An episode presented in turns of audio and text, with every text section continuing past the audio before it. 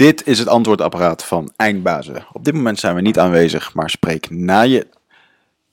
Daar ging je al fout, jongens. Kennen jullie dit? Dat je een voicemail inspreekt en dat het niet lukt? Dit was zo'n moment. Anyway, welkom bij een nieuwe aflevering weer. En je gaat vandaag luisteren naar een aflevering met Wouter van Noort.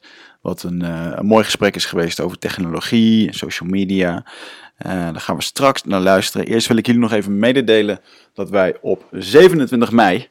de allereerste en um, een hele bijzondere grote Eindbazenshow gaan organiseren. Dat zal een evenement zijn in Amsterdam. Uh, een evenement over persoonlijk leiderschap met als thema geluk. En wij zijn op dit moment in gesprek met verschillende gasten, waaronder een Casper van der Meulen en een Paul Smit, die aan, hebben toegezegd om hier aan mee te willen werken. En we zijn nu in de organisatie van dit alles om dit mooi neer te gaan zetten. Dit wordt een dag met mooie presentaties en gesprekken waar je heel veel over gaat leren. Uh, uiteraard over geluk. Hoe kan je je eigen geluk beïnvloeden? Uh, wat is daar de kijk op van verschillende specialisten? En uh, heeft het met fysiek te maken? Heeft het met uh, je mentale gestel te maken? Of is het iets spiritueels? Um, Ik heb er onwijs veel zin in. We gaan het houden in uh, Wicked Grounds. Dat is een locatie in uh, Amsterdam-West. Uh, waanzinnige, mooie high-tech locatie. Uh, die er toch heel erg uh, huiskamerlijk uitziet. Dus daar kijk ik onwijs naar uit. Kijk daarvoor bij ons op de website. Uh, daar wordt een pagina aangemaakt met uh, meer informatie. En waar je je kaartjes kan bestellen. We hebben slechts honderdvijftig kaarten. Dus ik zou je adviseren om daar wel enige spoed mee uh, te hebben. Want we verwachten een uitverkocht huis.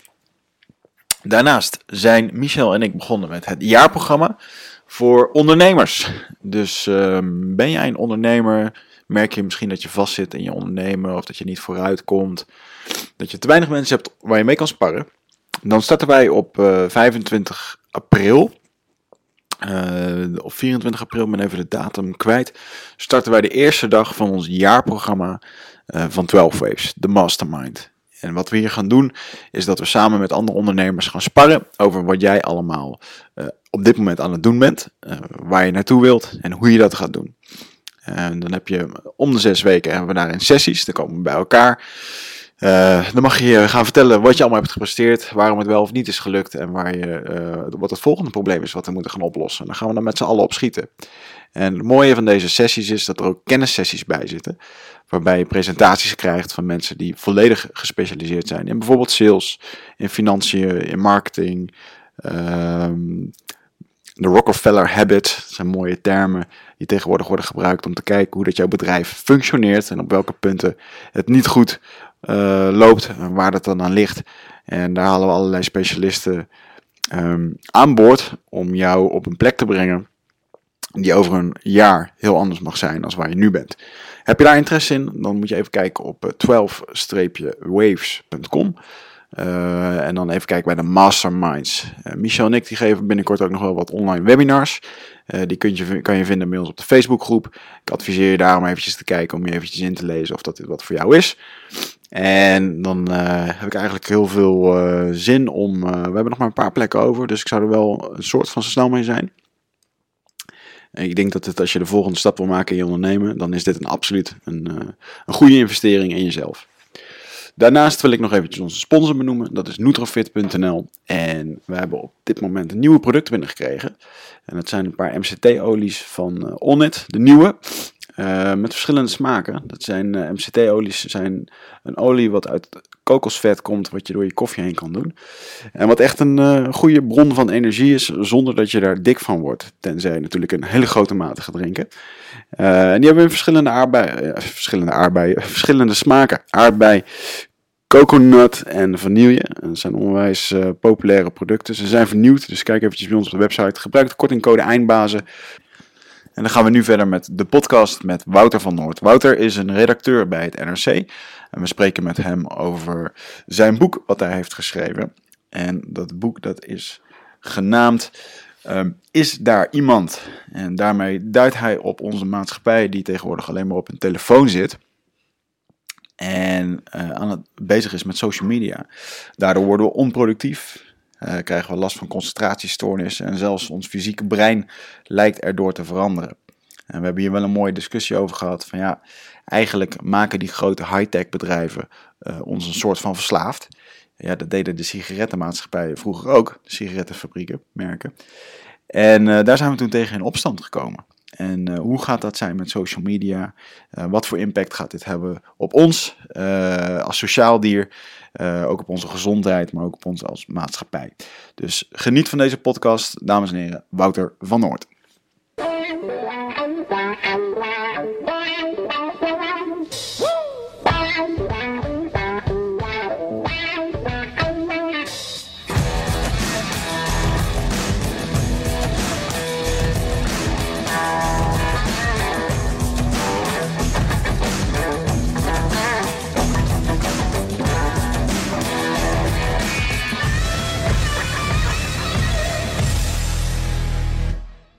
Als je het dan hebt over uh, hoogstaande technologie. De eerste zesentwintig podcasts die deden wij op drie verschillende computers. Waar het allemaal apart opnam op de webcam. Ja. Uh, verschillende uh, computers, verschillende webcams. Noem het allemaal maar op. En dat moesten we dan aan elkaar zien te knopen. Dus als je de eerste zesentwintig afleveringen kijkt. Dan zie je uh, bekende mensen praten. Uh, Ja. Met een mond bewegend en dan komt het geluid er een soort van achteraan. Dat het is net zo'n oude kung fu film. En het, uh, uh, het heeft uiteindelijk niet uitgemaakt. Dus uh, ja... We're fine. We're ja, fine. Alles komt goed, jongen. Right. Hey, maar in dat kader, um, we, we hadden het net al even een klein beetje over technologie. Um, Birgit, als jij het in uh, uren moest uitdrukken, hoeveel uur per dag zit jij op je telefoon tegenwoordig? Ja, daar, daar ben ik... Uh, ik ben nu net weer twee weken gedetoxed in de jungle. Mm. Ik ben naar de Amazone geweest, heb je geen bereik. Dus dan dat is dat heel cool. Uh, dan merk je ook... Um, Dat je niet meer, dan, dan in één keer heb je ook niet meer de gewoonte, want je weet dat er geen bereik is. Dus had, dan je de eerste dagen, had je de eerste dagen moeite om uh, niet die, die gewoonte vol te houden? Um, nee, uh, maar het is natuurlijk wel, de telefoon is tegenwoordig ook gewoon een camera. Dus je hebt het toch wel een soort ja, van bij de hand. Ja. Dus daar, daar zit ook zeker een, een ding bij van... Oh, je had hem wel bij je dus? Ja. Of voor foto's? Ja, maar daar zit dan ook wel een ding bij van... Ja. Oh, ik moet hem bij me hebben, want dat is handig, want ik kan snel foto's maken. Terwijl ik ook een dikke spiegelreflex had. Um, maar ik heb... Uh, ja, nu ben ik terug en dan uh, wil ik er minder op zitten. Uh, maar ja, het was toch wel even heel fijn toen ik weer terug was... op het eerste vliegveld en dat ik wifi had... en dat ik even door al die nieuwsoverzichten heen kon. Dat is allemaal toch te vervelend. Moesten ze drie keer acht uur wachten of zo. Mm-hmm. Dan was dat goed tijdverdrijf. Uh, en nu merk ik wel weer... Uh, oh ja, ik, ik, ik klik mijn telefoon aan... je zit weer ergens door te scrollen. En uh, we hadden het hiervoor al even over... wat je, dat dan, uh, wat je daartegen kan doen. Dat experiment van je telefoon op zwart-wit zetten... dat heb ik uh, uh, een maand geleden gedaan. En dat maakt je telefoon zo interessant... Ja. Dat het gewoon niet oninteressant. meer... Uh, oninteressant. Ja. Want mij ook het... niet altijd om het helemaal vol te houden, moet ik zeggen. hoor. Nee, ik... hij, hij staat regelmatig op zwart-wit, maar als ik dan uh, weer even een zwak momentje heb... en op Dumpert uh, zit te kijken, dan wil je dat toch bijvoorbeeld in kleur kijken. Of filmpje uh, het mooie is dat dus de, um, de groene of rode slang die door de jungle heen kruipt... waar mijn uh, apenbrein op afgaat op het moment dat ik in de jungle ben... dat is hetzelfde lampje wat afgaat als een rood eentje in die WhatsApp staat. Ja hoor. Ja. Ja, dat is het gewoon. Dat en is ook zo. Het op, uh, gedesigned. Ja. Precies, die appjes die worden precies zo ontworpen. Uh, kleurtjes spelen natuurlijk een hele belangrijke rol. En rood, onze alarmkleur, inderdaad het apenbrein, slaat gewoon aan op dat soort dingen. Dus door het op zwart-wit te zetten, ondervang je dat een beetje. Maar om antwoord op je vraag te geven, ik heb het met Momentum, zo'n app, heb ik het keer opgenomen. En dat was vier en een half uur. Inclusief bellen en per dag. Ja. En doen. Ja. Uh, toen dacht ik echt van, nou, ah, dit is echt te veel. Ja. En toen heb ik er wel grof uh, maatregelen voor gedaan. Als ik ochtends schrijf, dan leg ik dat ding ook gewoon beneden. Niet in de buurt. En uh, ja, weet je, dagen lukt het wel, sommige dagen niet. Dat is een goeie. Kon je op die app ook zien wat je precies deed op je telefoon? Ja. Want als je nou productief bent op je telefoon en je bent aan het werk... dan kan ik me er iets bij voorstellen. Ja. Maar wat ik merk, dus wat ik heel vaak doe... is dan heb je dat ding in je zak en dan brandt die een soort van... en dan ga je kijken om niks. Misschien nee. wel twee, twee keer per, per minuut soms of zo. Dan heb je hem net weggelegd, niks te zien. Leg je hem weg... En even later heb je hem weer in je handen. Dan denk je, wat was dat nou weer? Dat, de, dat doe je onbewust. Mail, mail en WhatsApp. En uh, ook wel Facebook. Dus Facebook heb ik toen als app afgegooid. Mm-hmm. Uh, maar ik merk vooral dat in WhatsApp... Uh, het is allemaal een soort van urgentie gebaseerd. Terwijl aan het einde van de dag, als ik daarin kijk... Ja, ik, ben de, ik, ik ben toch degene die mensen... Um, het idee geeft dat ik hier ook urgent op reageer. Ja. Yeah. Want dat zijn toch vaak dezelfde mensen, weet je. Ik ken mensen die zelden, niet zo vaak reageren op een WhatsApp, dan weet ik dat. Ja. Schijnbaar ben ik voor sommige dingen toch... Je kunt voor een deel jezelf, die urgentie ook al een beetje wegnemen door de blauwe vinkjes uit te zetten bijvoorbeeld. Ja. Hè? Dat is natuurlijk ook een trucje dat je kunt gebruiken om ja, uh, ja. wat minder druk te ervaren om Uh, snel te reageren ja, en die urgentie erin te houden. Die blauwe vinkjes vind ik echt grappig. Want dat heeft mij echt doen realiseren wat de impact is van technologie op onze, uh, op onze mentale staat. Want nu dat kan en je weet het, hou je het in de gaten. En nu plots rijzen er vragen bij je als je ziet dat iemand iets gelezen heeft en er is nu nog niet gereageerd. En dan ga je een soort gedachteproces en dat vind je vervelend. Ja, er ontstaan allerlei nieuwe sociale conventies en uh, drukpunten. Dus, dus dat, is, dat kan uh, tot grote problemen leiden volgens ja. mij. Ja. Als je dat, als je daar niet bewust van bent. Kan ook tot allerlei hele mooie dingen leiden. Of als je er niet weerbaar voor genoeg bent. Want wat jij zegt, Wichert, dat herken ik ook wel. Sommige mensen die handelen alsof je een S L A met ze hebt afgesloten. Mm. Een service level agreement. Van als jij mij een bericht stuurt, dan reageer ik standaard binnen zoveel uur. En anders mag jij mij daarop aanspreken. Dat is in softwareland heel gebruikelijk voor supportdesks. Ja. En het valt mij op dat sommige mensen een bepaald verwachtingspatroon daarbij je hebben. En zeker nu ze het beter kunnen meten. Dus ze kunnen het zien dat je nog niet gereageerd hebt, maar het wel gelezen hebt. Vinden ze daar iets van?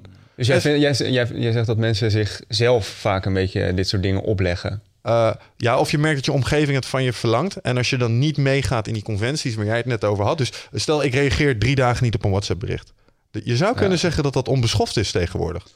Ja, maar dat is een beetje hetzelfde als uh, vroeger had je de werkvloer en had je dit allemaal niet. En dan kwam Pietje bij je bureau. Hé, ik moet dit even hebben. Ja, dat komt dan straks. Ja, maar ik moet, anders kan ik niet verder. Ik moet het nu hebben. Mm-hmm. Kan je dat dan nu even doen? Want het is belangrijk. En dat opdringerige gedoe. En dan gaan mensen mee of niet? Ik ja, denk niet. Nee, dat komt natuurlijk ook wel de, deels meer op je eigen weerbaarheid daartegen. Ja. Maar wat wel volgens mij wel heel anders is aan die hey, apparaten. Ja, je maakt iets. iets ja. Ja, en even voor de luisteraars, dames en heren. Wouter van Noort is hier uh, redacteur economie N R C.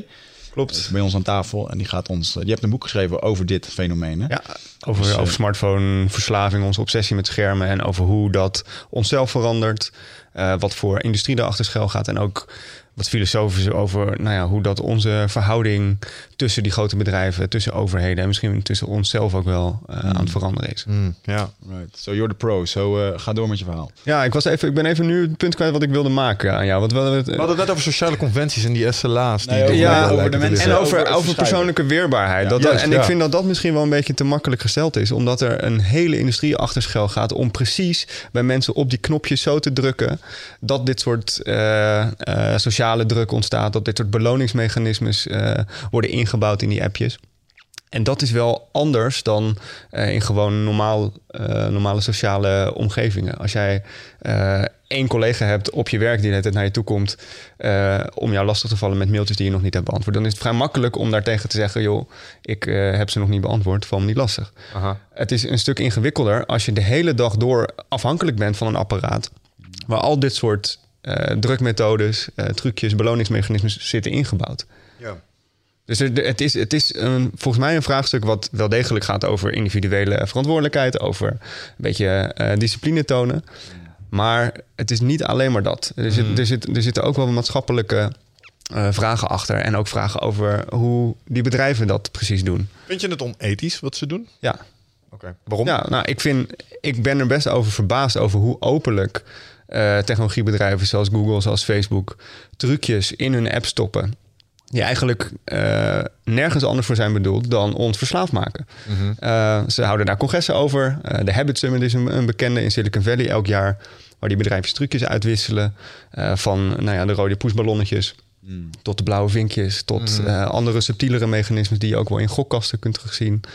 Uh, en volgens mij, als een bedrijfstak openlijk mensen verslaafd aan het maken is, normaal gesproken trek je daar dan tegen op. Dat hebben we in het verleden natuurlijk ook wel gedaan in de tab- met de tabaksindustrie. En dan krijg je geen kanker van uh, appjes en van, uh, van smartphones. Maar ze verstoren wel degelijk normaal sociaal gedrag en uh, het belang van die bedrijven om ons de hele tijd terug te lokken met die trucjes, om ons verslaafd te maken, gaat soms ook behoorlijk in tegen ons belang. Dus mm-hmm. ja, ik vind het uh, in sommige Uh, methodes die ze gebruiken, vind ik zeker onethisch, ja. ja. Dat is wel de volgende stap, want er zijn ook nog doktoren geweest die openlijk op televisie reclame maakten dat rook goed voor je was. Mm. Dat was gezond. Dat is nou ja, maar is dat heel anders dan wat die techbedrijven nu doen? Vind jij? Uh, die, maken, die maken reclame voor hun producten. Een ja. neem, een, neem een bedrijf als Facebook. De, de missie van Facebook is uh, het verbinden van alle mensen met elkaar. Ja. Um, Wat ze voor een deel ook doen. Maar wat ze er niet bij vertellen is dat door sociale netwerken er juist ook heel veel dynamieken optreden die mensen juist verwijderen van elkaar. Mm-hmm. Uh, mensen minder empathisch maken. Mensen misschien wat laten polariseren als ze alleen maar in hun eigen filterbubbel zitten. Um, Dus dat is toch wel, wel problematisch, lijkt me. Ja, maar dan stel je ook Facebook verantwoordelijk voor, uh, voor dat. Terwijl het nog steeds de mensen zelf zijn die uh, de keus maken of dat ze hier gebruik van maken. Ja, want het kern van verslaving is natuurlijk dat het niet meer helemaal je eigen keuze is. Nee. En als ik jullie ook hoor beschrijven, wat ik zelf ook wel heb, is als je als een soort van gewoonte in je zak grijpt, uh, twee minuten nadat je je uh, tijdlijn voor het laatst hebt ververst. Uh, helemaal niet omdat je dat bewust doet, maar omdat het echt een ingebakken gewoonte is, die dus misschien wel ook in een heel ander deel van het brein zich afspeelt. Mm. In het gedeelte waar verslavingen, waar, waar ingesleten gewoontes, ingeroeste mm-hmm. uh, uh, dingen in plaatsvinden, dan ja, uh, is het dus niet meer een bewuste keuze. En kun je misschien ook niet meer alleen maar met de vinger naar individuele gebruikers wijzen van joh, jij moet eens een keer uh, wat gedisciplineerder doen en jij moet ja. dat ding wegleggen. Dan kan je ook wat andere vragen stellen volgens mij. Ja, ik denk dat er een soort... Uh, uh, Er is een grijs gebied, zeg maar. Als iemand die zelf software heeft gemaakt, kan ik me echt helemaal vinden in uh, het optimaliseren van je gebruikersinterface. Ja. Om het gemak uh, van gebruik zo soepel mogelijk te maken en zorgen dat het lekker werkt. En als het lekker werkt en de toegevoegde waarde van de functionaliteit ja. is hoog, dan ga je er vaker naartoe. Ja. En ik denk dat dat altijd de basis is geweest van die applicaties, om in eerste instantie het gebruikersgemak zo te vergroten. Mm, Alleen, nee, ik denk dat dat niet zo is. Denk je niet dat het op een gegeven moment een soort battle werd tussen uh, de, zeg maar, aandacht? Dus uh, Facebook gebruikt een best practice, de rode pushballonnetjes. Ja. Ja. Uh, WhatsApp kan nu plots niet achterblijven, want die willen ook graag een, uh, een hub zijn voor communicatie. Maar dat is, dat is precies wat er volgens mij aan de hand is. Dat, ja. er, dat er een soort van uh, grote strijd, een wedloop aan de hand is voor onze aandacht. Maar dat is wel iets anders dan een wedloop om onze tijd zo nuttig mogelijk te besteden. En dat is een beetje wat jij suggereert, is dat softwareontwikkelaars dat nou eenmaal doen, want zij hebben een goed product en ze willen dat jij zo lang mogelijk in hun app doorbrengt. Mm-hmm. Uh, maar het bewijs stapelt zich op dat de manier waarop uh, bedrijven zoals Facebook dat doen, door de hele tijd onze aandacht uh, te trekken, door onze concentratie te verstoren, door mm-hmm. uh, onze tijd uh, gewoon te verdoen, ook met, met, met zaken waarvan je echt kunt zeggen dat is helemaal niet zo nuttig. Mm. Um, dan kan je daar vraagtekens bij stellen. En het interessante is dat dat nu ook heel erg bij juist een bedrijf als Facebook doordringt. Hè? Uh, toevallig uh, vandaag, dus dat is, uh, wat is het, één februari nu, mm-hmm. uh, de cijfers van Facebook, waaruit blijkt dat uh, gebruikers gemiddeld minder tijd op dat netwerk doorbrengen. Dat stond in het persbericht van Facebook zelf. Daar zijn ze nu trots op dat zij minder tijd uh, verspillen van hun gebruikers en dat die mm. tijd die ze besteden nuttiger is. Mm-hmm. En er zit natuurlijk een hele beweging achter van time well spent van Tristan Harris, en een soort van ethicus die eerst bij Google heeft gewerkt en hier ook veel over heeft nagedacht en over heeft gepublice- uh, gepubliceerd. Over dat het niet per se zo is dat als een app of een uh, techbedrijf meer van jouw tijd uh, weet uh, te veroveren, dat het per se goed besteden tijd is. Dus er, ja. daar zit volgens mij wel een onderscheid in. Mm. Ik vind dat eigenlijk wel hoopvol wat ik je hier hoor omschrijven. Het lijkt een beetje op alsof... Uh, misschien is dat ook wel zo. Hè? Ik bedoel, die, or- die, die, die Facebook, WhatsApp, het zijn allemaal bedrijven die zijn ongelooflijk snel gegroeid. De uh, zeg maar, uh, integratie van de smartphone in ons leven is relatief snel gegaan. Ja. Dus het is misschien ook niet gek dat we in eerste instantie proberen om dat zo veel mogelijk gebruik te laten worden. En wat ik je nu dus zeg, is dat er een soort bewustzijn bij die bedrijven ontstaat, waarbij ze zich afvragen, yo, wat hebben ja, wij maar no voor shit, monster Sherlock gemaakt? Ja, maar dit is toch, dit is al uh, twee, drie jaar glashelder dat dit aan het gebeuren is. Dit is, dit is ook al twee, drie jaar onderwerp van allerlei boeken en publicaties en, en zelfs parlementaire onderzoeken en zaken. Uh, de, dus dat Mark Zuckerberg dit nu ook eindelijk door heeft, mm. dat is inderdaad lovenswaardig en beter, beter laat dan nooit. Maar om nou te gaan staan applaudisseren, joh, wat knap Mark, dat je dat nu al door hebt. Dat vind ik, dat, ik denk dat dat ook niet helemaal uh, op zijn plek is. Ah, ik weet niet, ik zou bijna zeggen, dig deeper Watson. Uh, want uh, de twee, drie jaar op onze historische tijdslijn vind ik niet zo heel erg veel als je kijkt naar hoe andere technologieën zich, zeg maar, hebben geïntegreerd en hoe lang dat duurde. Nee, voor, dat is helemaal waar. Weet je, voorop staat dat nog nooit een technologie zo snel ons leven heeft veroverd uh, als, als die smartphone. Uh, en de sociale media die daarbij horen. Dus mm. ja, er gaan natuurlijk dingen mis als je heel snel met z'n allen massaal, nou ja, vier komma vijf uur per dag op dat apparaat gaat zitten. Ja, maar dan is het en gewoon... dan horen ook wat on, onvermoede uh, nadelen bij, natuurlijk. Maar uh, wat bij Facebook en bij... Kijk, je ziet heel erg een verschil in hoe bedrijven hiermee omgaan. Een bedrijf als Google, Uh, wat je er ook van mag vinden, die hebben wel al drie, vier jaar geleden die Tristan Harris ingehuurd als mm. design ethicist, dus als ethicus om uh, producten beter te ontwerpen. Met als doel van, dit is inderdaad, dit lijkt een probleem, deze man heeft een, heeft een punt, dus laten we hem uh, bij ons naar binnen halen om mm. die producten beter te maken. Terwijl Mark Zuckerberg eigenlijk, als je kijkt naar hoe Facebook erop reageert, dat gaat altijd alleen maar puur in het belang van Facebook. Dat, daar, daar, daar vindt heel weinig uh, proactief nadenken plaats over hoe maken we die producten beter voor de samenleving. Mm-hmm. Als dat ook, als dat betekent dat het misschien minder goed is voor Facebook. Ja, ja, wat ik daar de, de meest verontrustende ontwikkeling vind, is, die, is eentje die je al een beetje aanhaalde. Is namelijk dat uh, Facebook bepaalde thema's uh, via slimme algoritmes voor jou een soort van prioriteert en je die terugvoedt. Omdat je dan het meest terug blijft komen, want je ziet de dingen die je het leukst vindt. En dat daardoor mensen uh, veel te eenzijdig uh, geïnformeerd worden of informatie zien die eigenlijk alleen maar hun soms negatieve biases ja. bevestigen. Kun je daar nog eens iets meer over vertellen? Nou ja, dat, dat zie je natuurlijk heel erg gebeuren. Die, dat zijn die beroemde filterbubbels. Mm-hmm. Een soort van echokamers van het eigen gelijk die mensen om zich heen creëren. Dat je alleen nog maar uh, dingen ziet die je al eerder hebt geliked of uh, die je vrienden hebben geliked. Dus daar, daar is er gewoon de kans groter van dat je het daar al mee eens bent. En uh, er is steeds meer bewijs dat het geen toeval is dat al zeg maar, in zo ongeveer de hele wereld zijn politieke bewegingen als een gek aan het polariseren. Mm-hmm. Dat ja, loopt parallel ja. aan de opkomst van sociale media. En dat kan je helemaal niet alleen maar... Het is niet zo, Facebook heeft Trump veroorzaakt. Maar wat, wat je wel ziet is dat nieuws en informatie op zo'n sociaal netwerk wel een dynamiek creëert, waarin juist politici die heel polariserend uh, zijn Uh, beter gedijen dan het genuanceerde middengeluid. Ja. En nou ja, die filterbubbels, dat blijkt ook elke keer, zijn ook een voedingsbodem voor het verspreiden van uh, dingen die achteraf niet waar blijkt. Dat zijn fake news. Ja. Wat, wat, wat, je zet me daar even aan het denken. Want we hadden het uh, voor de podcast hadden we het over Jordan Peterson en identity politics ja. en dat soort dingen. En wat Facebook na- natuurlijk met name doet, is, is een soort uithangbord voor jezelf. Ja. En wat dan volgens mij ook extra verleidelijk is om in die uh, zeg maar politieke sfeer, Um, kun je dan plots zeg maar dat aan je uh, aanplakpot kun je dat erbij plakken en dat is dan plots wie je bent. En da- ja. dat speelt die ontwikkeling dan ook nog weer eens extra in de hand. Want als je ja uh, plaatjes, posts maakt, zeg maar, in die richting. Ja. Um, en daarmee weet je dat je in de smaak gaat vallen bij een bepaald groepje. Kijk, social nou ja, maar kijk, een, een platform als Facebook is wat dat betreft in, in jouw redenering een beetje een identity machine. Dat is, dat is, dat is een manier om je identiteit uh, te vormen, te uiten. Ja. En de dynamiek op dat netwerk, dat draait om het uh, genereren van kliks en uh, tijd voor op Facebook. Uh, dus dat gaat veel meer om het vasthouden van aandacht. En dus prioriteert Facebook de dingen die aandacht trekken, mm-hmm. uh, meer dan dingen die per se heel goed zijn voor uh, een, een, ma- een maatschappelijke discussie of een uh, ontmoeting tussen verschillende bevolkingsgroepen. Er zijn ook wel denkers die uh, nu een beetje de term dopaminedemocratie gebruiken voor wat er nu aan het gebeuren is.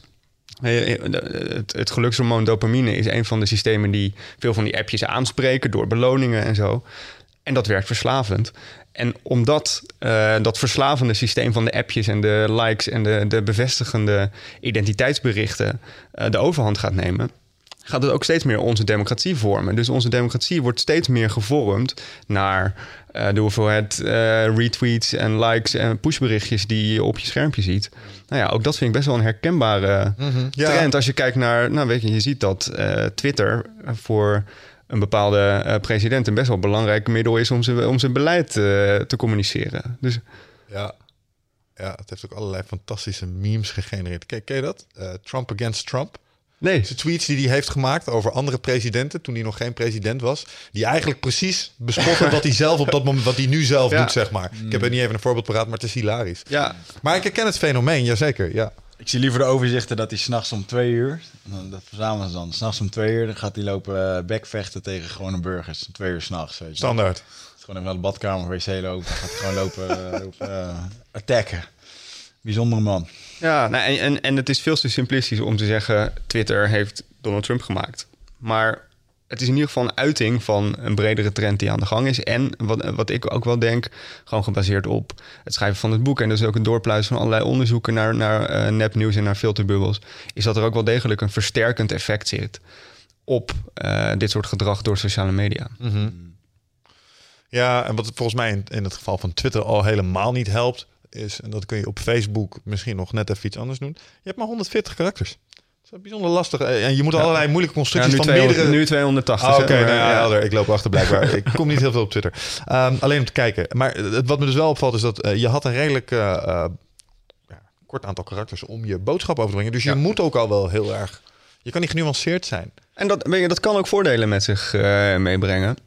Het, het feit dat uh, een medium als Twitter bestaat. Ik zou niet zonder Twitter kunnen werken. Het is, het is echt voor mij ook de keerzijde. De, de positieve kant van Twitter is dat het de plek is als uh, makkelijke uitwisselingsplaats voor ideeën. Mm-hmm. En voor het volgen van een, uh, een beetje een vakgebonden netwerkje. Ja. Als ik me de laatste tijd veel in, in met, met cryptovaluta bezighoud, dan is het is Twitter de manier om heel snel een netwerk van experts samen te stellen en ook een beetje goede weging te kunnen maken. Ja. En dus die sociale media, die smartphone, uh, de dynamiek die daarop ontstaat, heeft super goede ontwikkelingen in gang gezet. Mijn boek en, en de stukken die ik schrijf in N R C, dat is ook niet bedoeld een soort van pamflet tegen technologie. Van we moeten allemaal weer terug naar de tijd van de Nokia drieëndertig tien of zo. Nee, nee, nee. Maar het is, het is meer. Er, er zijn serieuze schaduwkanten. En wat ik wel merk is dat de, het laatste jaar een beetje is die kritiek op die schaduwkanten best wel mainstream geworden. En zelfs doorgedrongen bij de grote technologiebedrijven en bij uh, regulerende instanties als de Europese Unie en overheden. Maar alsnog denk ik dat als je kijkt naar gedrag van mensen op die apparaten, uh, op die sociale media, dat daar eigenlijk nog verrassend weinig in verandert. Mm. Is dat niet iets wat, wat ook voor ons, we hadden het net over organisaties die zich moeten aanpassen. Wij mensen hebben ook wel tijd nodig om ons te moeten aanpassen. We ja. hebben hier een keer meneer gehad, Jan Dijkgraaf, en die hadden toen de tijd over voodoo-marketing. En eigenlijk is, het, ja. is dit een beetje waar je het over hebt, namelijk marketinguitingen die intappen op mechanismen die in jou zitten vanuit je evolutionaire ja. verleden. Ja. Net als die dopamine-respons, ja. um, die een bepaald uh, gevoel of een bepaalde reactie bij je triggeren, die misschien niet verstandelijk is. En uh, dat zit op het snijvlak van het ethische. En dan komt hij met voorbeelden als websites, uh, bijvoorbeeld booking punt com. Ja. Nog maar twee kamers ja, over, ja, ja. zojuist geboekt. En dan weet ik inmiddels, ja, dat is leuk, uh, maar ik ken die trucjes. Uh, en nou ga ik naar een incognito browser en nu zijn plots alle kamers weer beschikbaar. Dus ja. als, als consument zijnde heb ik ook de trucjes, een aantal van de trucjes heb ik leren herkennen en ga ik nu na verloop van tijd anders mee om. Ja, en bewustzijn helpt natuurlijk heel erg. Alleen de schaal waarop dit gebeurt is ook echt niet te onderschatten. En uh, je kan het voodoo-marketing noemen, je kan het nudging noemen. Dat, dat gebruiken overheden natuurlijk heel vaak als het gaat om subtiele uh, duwtjes de goede kant op in je, in je gedrag. En uh, wat, wat er gebeurt is dat die grote technologiebedrijven, Google, Facebook, uh, Amazon, die gebruiken de tijd die ze oogsten uh, van jou op die mm-hmm. apparaten om inzicht te krijgen in jouw gedrag. Ja. Data te verzamelen, die data te voeden aan hun algoritmes die heel specifiek kunnen nudgen. Dus, en die nudging machines die zij bouwen, die zijn echt van een schaal die we nog nooit eerder hebben gezien. Die zijn, mm-hmm. die zijn perfect op maat gemaakt van uh, mensen met bepaalde zwaktes. Ze kunnen, er zijn experimenten op Facebook geweest waar ze gewoon aan uh, verdrietige mensen of mensen die door hun uh, likes en uitingen op Facebook daar uh, uiting aan gaven dat ze verdrietig waren, meer vrolijke berichten lieten zien. En ze daarmee ook vrolijker konden maken. En dus die bedrijven zijn ook expliciet en uh, soms zelfs in, in, in de openbaarheid bezig om uh, mensen echt een nudge te sturen op ja. basis van al die data die ze verzamelen. Nou, luister, ik denk dat, uh, dat... Toevallig dat ik vandaag iemand sprak die mij vertelde over een initiatief dat ze hadden geïnitieerd met, uh, met data. Bijvoorbeeld, um, als jij van een uh, aantal uh, vrouwen bijvoorbeeld weet dat ze zwanger zijn, en je weet wanneer ze zwanger zijn geworden, dan kun je uitrekenen grofweg wanneer het kind zou bevallen. En als je dan ja. dat kan koppelen aan hun Facebook-profiel, dan heb je plots een hub waarvan je weet, er gaan hier een aantal producten in de komende zestien jaar gewild zijn. Af, dus N plus vier, zeg maar, in die ja. periode, luiers, ja. babyvoeding. Ja. Dus we gaan heel gericht op die mevrouw de timeline, gaan we die producten nu neerzetten. Ja. Omdat we weten dat zij bij een groepje hoort. En toen dacht ik, oh wauw. Dus wat je eigenlijk doet is je haalt gegevens uit een extern systeem. Dat koppel je op een of andere slimme manier een beetje de match te maken naar Facebook. En vervolgens vanaf Facebook ga je die mensen weer heel gericht met marketinguitingen. Ja. Ga je die benaderen. En toen dacht ik, ja. Dit nou, is, dit is de, de echte kern erachter namelijk. Want zeker, dit, dit is de kern. Want het voorbeeld wat jij nu noemt, dat kan vooral heel goed worden als je dit doet met machine learning. Een vorm van, van kunstmatige intelligentie. Dus ja. patronen ontdekken in grote hoeveelheden data met, met behulp van slimme algoritmes. En wat is daarbij uh, het, het key ingredient? Is grote hoeveelheden data. Hoe meer data, hoe beter. En deze bedrijven, die platformbedrijven die heel groot zijn op smartphones, heel goed erin zijn om onze tijd vast te houden en dus op basis daarvan al die data te verzamelen. Mm-hmm. Die gebruiken die data om aan hun machine learning algoritmes te voeden. Zij voeden in feite hun A I's met de data die wij ze leveren via die smartphone. En ze kunnen daarmee uh, ons nudgen, uh, op grote schaal ons gedrag beïnvloeden, mm-hmm. manipuleren. En dat klinkt Uh, misschien een beetje als een soort van conspiracy theory. Maar dit is gewoon hoe het, hoe het is. En het betekent niet dat die bedrijven per se het slechte met ons voor hebben. Maar we geven ze veel sleutels uit handen uh, om dat te doen. Ja. En het is heel moeilijk te controleren. Want wie, wie, wie heeft zicht op die algoritmes? Wie heeft zicht op welke data die bedrijven allemaal hebben? Als je het zo benadert, hè, dan, dan zou het mij heel erg helpen als ik me een soort voorstel dat er eigenlijk een soort... vanaf mijn telefoon gaat er een soort stekker in mijn hoofd in. Rechtstreeks mijn hoofd in. Ja. En via dat ding kunnen mensen op allerlei knopjes drukken in mijn hoofd. Sommige ben ik me inmiddels van bewust. Andere heb ik ja. nog geen idee van ja. dat ze er zijn. Ja. En, daar, en daarmee gaan ze mijn gedrag beïnvloeden. En dat sluit een klein beetje aan mijn discussie die we hier wel eens hebben gehad over vrije wil. Dat een heleboel van je keuzes door alle, heel veel externe variabelen in principe worden beheerst. Ja. En hoe subtieler ze daarin worden, um, hoe, hoe, uh, hoe geraffineerder en hoe doelmatig en hoe doeltreffender het ook wordt. Want ik kan me bijvoorbeeld voorstellen dat als je er echt een machine op loslaat, die kan zelfs de volgorde van posts van bepaalde mensen misschien zelfs wel op jouw timeline neerzetten, waardoor ja. jij in een bepaalde mindset komt. Ja, absoluut. Dat kan gewoon. Dat, en daar zijn ook bewijzen voor. Dat, dat soort studies zijn gedaan dat als je de volgorde van je posts aanpast of de, de prioritering van blije posts over, ne- over negatieve posts aanpast, dat dat gewoon meetbaar effect he- heeft op uh, de gemoedstoestand van mensen. Ja. Ja, en ik snap dat inderdaad de, de toepassingen zijn... zit op een spectrum. Je kan dit uh, heel ja. malevolent inzetten, maar je kan dit ja. misschien ook wel inzetten ten, ten goede. Absoluut. Nou, maar kijk, nudging is in principe, net zoals elke technologie, een, een middel. Een kleine hamer kan je gebruiken om iemands kop in te slaan en om een huis te bouwen. Ja, en ja, nudging eens. kan je gebruiken om uh, mensen uh, naar een uh, maatschappelijk gewenste uitkomst uh, te duwen of een beetje, een beetje te, te, te manipuleren. En je kan het ook gebruiken om nou ja, puur uh, op basis uh, van gewin van uh, grote technologiebedrijven uh, gedrag te vertonen. En wat mij wel zorgen baart is dat tot nu toe met name de verdienmodellen van die bedrijven leidend zijn geweest in ja. welke kansen ons nudgen. Ja. Namelijk nog meer tijd doorbrengen op die smartphone, ook al is het misschien niet per se nuttig. Ja, want de aandacht converteert naar uh, zeg maar bestellingen in het netwerk en daarmee dus naar euro's of dollars. Precies. Ja, ja dat is zeker een ding. Ja, ik vind dat wel interessant. Wat, wat, wat zijn in dat opzicht um, toepassingen... Die, uh, laat ik het zo zeggen. Ik denk dat het onomkeerbaar is en dat we er een soort van mee moeten dealen. Nou, dat denk ik niet. Oké, okay, dus jij zegt, nee. je kunt misschien ook nog wel een paar stappen terug. Ja, nou ja, ik, de, ik denk, kijk, we hebben dus net die hele fase van verliefdheid op die technologie hebben we een beetje gehad. We ja. zijn helemaal uh, dat glimmende ding met al die mooie uh, appjes die ook nog echt gewoon letterlijk eruit zien als snoepjes. We zijn er helemaal uh, van hout in de botel geraakt en we zijn daar een beetje in doorgedraafd. Nou zit er een voordeel in dat... Uh, die appjes vooral onze tijd targeten. Want tijd is namelijk een eindige hulpbron. Je hebt maar vierentwintig uur in een dag en het worden er niet meer. Mm-hmm. Uh, ik zit soms op sommige dagen vier en een half uur op dat apparaat. Ja, heel veel meer dan dat is ook gewoon fysiek niet mogelijk... om meer dan een kwart van mijn wakkere tijd op dat apparaat te zitten. Dus er zit een natuurlijke grens aan. Maar ja, ook op andere manieren, behalve dat, het, dat die tijd wat naar beneden kan... Uh, denk ik wel degelijk dat we nu in een fase terechtkomen van wat meer volwassenheid. In plaats van die pure kalverliefdefase, die puberteit... komen we nu een beetje in een fase dat we gaan nadenken... hoe gaan we hier volwassen mee om? Ja, oké. Okay. En ik kan me voorstellen dat je een aantal van de mechanismen... zoals bijvoorbeeld het verzamelen van die data... meer aan banden legt en dat soort dingen. Maar het punt dat ik probeer te maken is... kijk, ik kan me geen leven meer voorstellen zonder een iPad of een smartphone... want de nee. toegevoegde waarde die dat ding heeft bewezen was te ja. groot. Ja. ja. Ja. ja, maar dat, dat, dat herken ik ook. Ik, ik gooi ook dat ding niet uit het raam. Uh, ik zou niet zonder willen, niet zonder kunnen.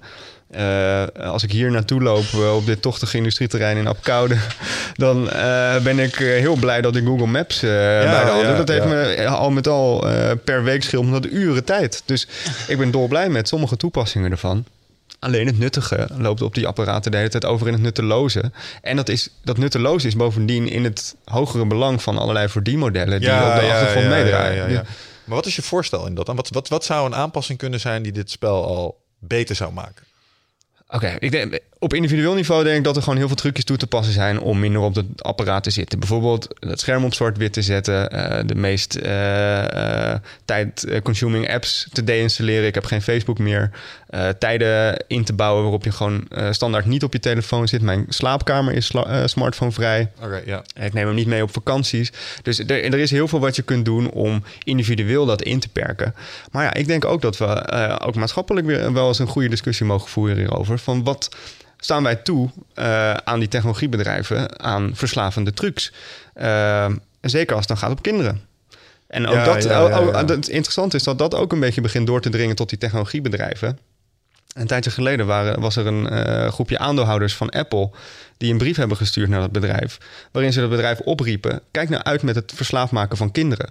Want het is ten eerste niet zo uh, verantwoord. En ten tweede, dat deksel kan wel eens een keertje op je neus komen. Want uh, uh, overheden gaan dan optreden. Als jij massaal kinderen verslaafd maakt, dan komen overheden. En dan komt de regulering waar Apple waarschijnlijk helemaal niet zo blij van wordt. En dat is dus in het, in het lange termijn belang van Apple mm. om dat te voorkomen. Dat zou het zijn. Dus wat je eigenlijk zegt is, als je nou niet oppast uh, bedrijven, dan zou het maar zo kunnen zijn dat je app wordt gelijkgesteld aan wat we nu heroïne en cocaïne ook doen. Het wordt gewoon een, ja, een schedule one. Kijk, anders, anders dan heroïne is, is een smartphone best wel nuttig. Hè? Dus uh, heroïne is niet zo heel nuttig. Nee, maar wat uh, nou als jij een stukje software hebt gemaakt dat het digitale equivalent van heroïne is? Ja, nou in sommige, sommige functies, in sommige uh, feedback loops en gedragsloops en beloningsloops in die appjes zou je best wel kunnen vergelijken met verslavende substanties. Heroïne is misschien wel heel heftig, maar verslaving is iets wat tegen de wil van mensen is. En dus op lange termijn, als, dat, als je dat maar op uh, groot genoeg schaal blijft doen, ja, dan komt er een backlash. En dat zie je volgens mij nu ook heel erg gebeuren. Ik was, uh, vorige week was ik in Davos op het World Economic Forum, waar alle wereldleiders en C E O's samenkomen om het over, over wereldproblemen te hebben. En wat echt opviel, is dat de discussie daar over het reguleren van techbedrijven, dus echt het aan banden leggen van of de monopolies of uh, het expres verslaafd maken, mm-hmm. dat dat een hele hoge vlucht heeft genomen en dat het een heel serieus onderwerp op de agenda is. En sterker nog, een van de uh, alomtegenwoordige aanwezigen daar uh, in Davos is Mark Benioff, de baas van Salesforce. Die riep in een paneldiscussie, riep hij gewoon, die, die smeekte bijna uh, regulators om Uh, regulering te maken voor de techmonopolies. En mm-hmm. juist op het gebied van verslaafd maken. Mm-hmm. Dus die boodschap begint echt ook wel te resoneren, niet alleen maar bij de techbedrijven zelf, maar ook bij degenen die de techbedrijven hopelijk nog een beetje in toom kunnen houden. Mm. Ja, de balans is in dat op zich wel zoek. En, en stel je voor, er komt er zo'n regulering. Hè? Wat is dan Um...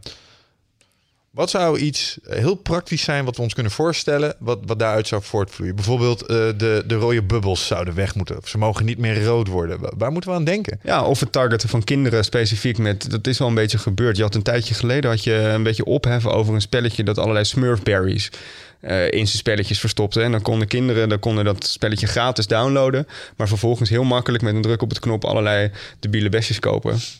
En dat was precies zo ontworpen dat het, het kinderbrein optimaal stimuleerde en dus ouders handenvol met geld kosten. Ja, ja, ja, ja, en dat ja. is toen een beetje aan banden gelegd.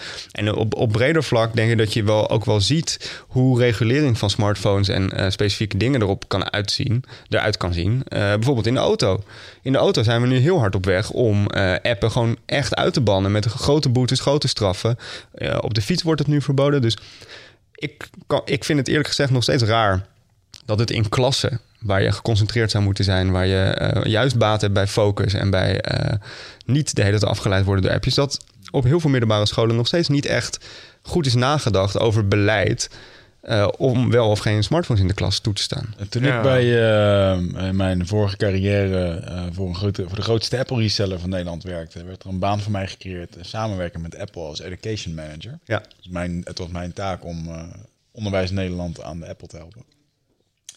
En daar vond ik wel dat ze een hele mooie filosofie hadden. Want um, de mobiele telefoon in de klas, wel of niet, was inderdaad een discussie. Ja. En terwijl uh, de ouderwetsen die zouden zeggen, nee, dat moeten we niet doen. Maar goed, vroeger schreven we briefjes naar elkaar, gaf je die door. Ik vind het niet ouderwets, maar uh, dat is nog steeds zo. Maar nee, maar ik vind het niet ouderwets om, om dat aan banden te willen leggen. Volgens nou, mij is het juist weer wat moderner om over dat soort grenzen na te denken. Uh, ja, maar ik vond hun manier van aanpak ook wel weer mooi. Dat ze zeiden van, je kan het niet tegenhouden, dus laten we er dan gebruik van maken. Dus in plaats dat we op de ouderwetse manier wederom hetzelfde werkstukje als vorig jaar laten maken, die leraren zijn eigenlijk een soort van lui. Ja. Zei Apple van, jongens, ja. pak nou zo'n Mac. In het idee van dat iedereen een Apple had. En in Amerika gaat het makkelijker. Hè? Dan zeggen ze gewoon de universiteit van, joh, we willen graag met jullie werken. Iedereen krijgt hier een MacBookje. Get them young. Um, en hier moest ik ze echt verkopen, dus dat was een moeilijker proces. Maar daar zeiden ze uiteindelijk van, joh, als ze nou zo'n Apple hebben en ze moeten een presentatie maken, ga, stuur ze naar buiten met de telefoon. Laat ze filmpjes maken, laat ze editen, laat dat dan doen. Tuurlijk, maar en, dus het was ook de, voor die leraren een nieuwe stimulans. De, de bieden, die apparaten bieden allerlei mogelijkheden om hele nuttige dingen mee te doen in de klas. Inderdaad, creativiteit, dingen remixen, dingen opzoeken. De, de wereld is veranderd en waarschijnlijk hebben smartphones dus ook een plek in de klas. Al is het maar in, in, in, in klassen over mediawijsheid en hoe je geen naaktfoto's op sociale media zetten en dat soort dingen. Ja. Daar hebben die apparaten een functie.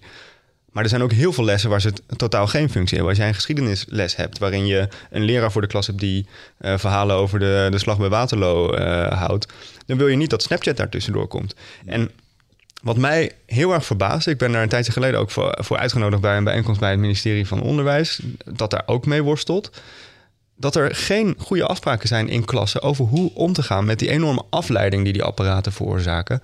Want als er één ding is wat als echt in, dat wet, in de wetenschappelijke literatuur over uh, sociale media en smartphones als een paal boven water staat, dat zijn de effecten op concentratie. Mm-hmm. Het leidt je gewoon ontzettend af. En uh, ja, je kunt ze gebruiken uh, in klassen voor specifieke Uh, digitale vaardigheden.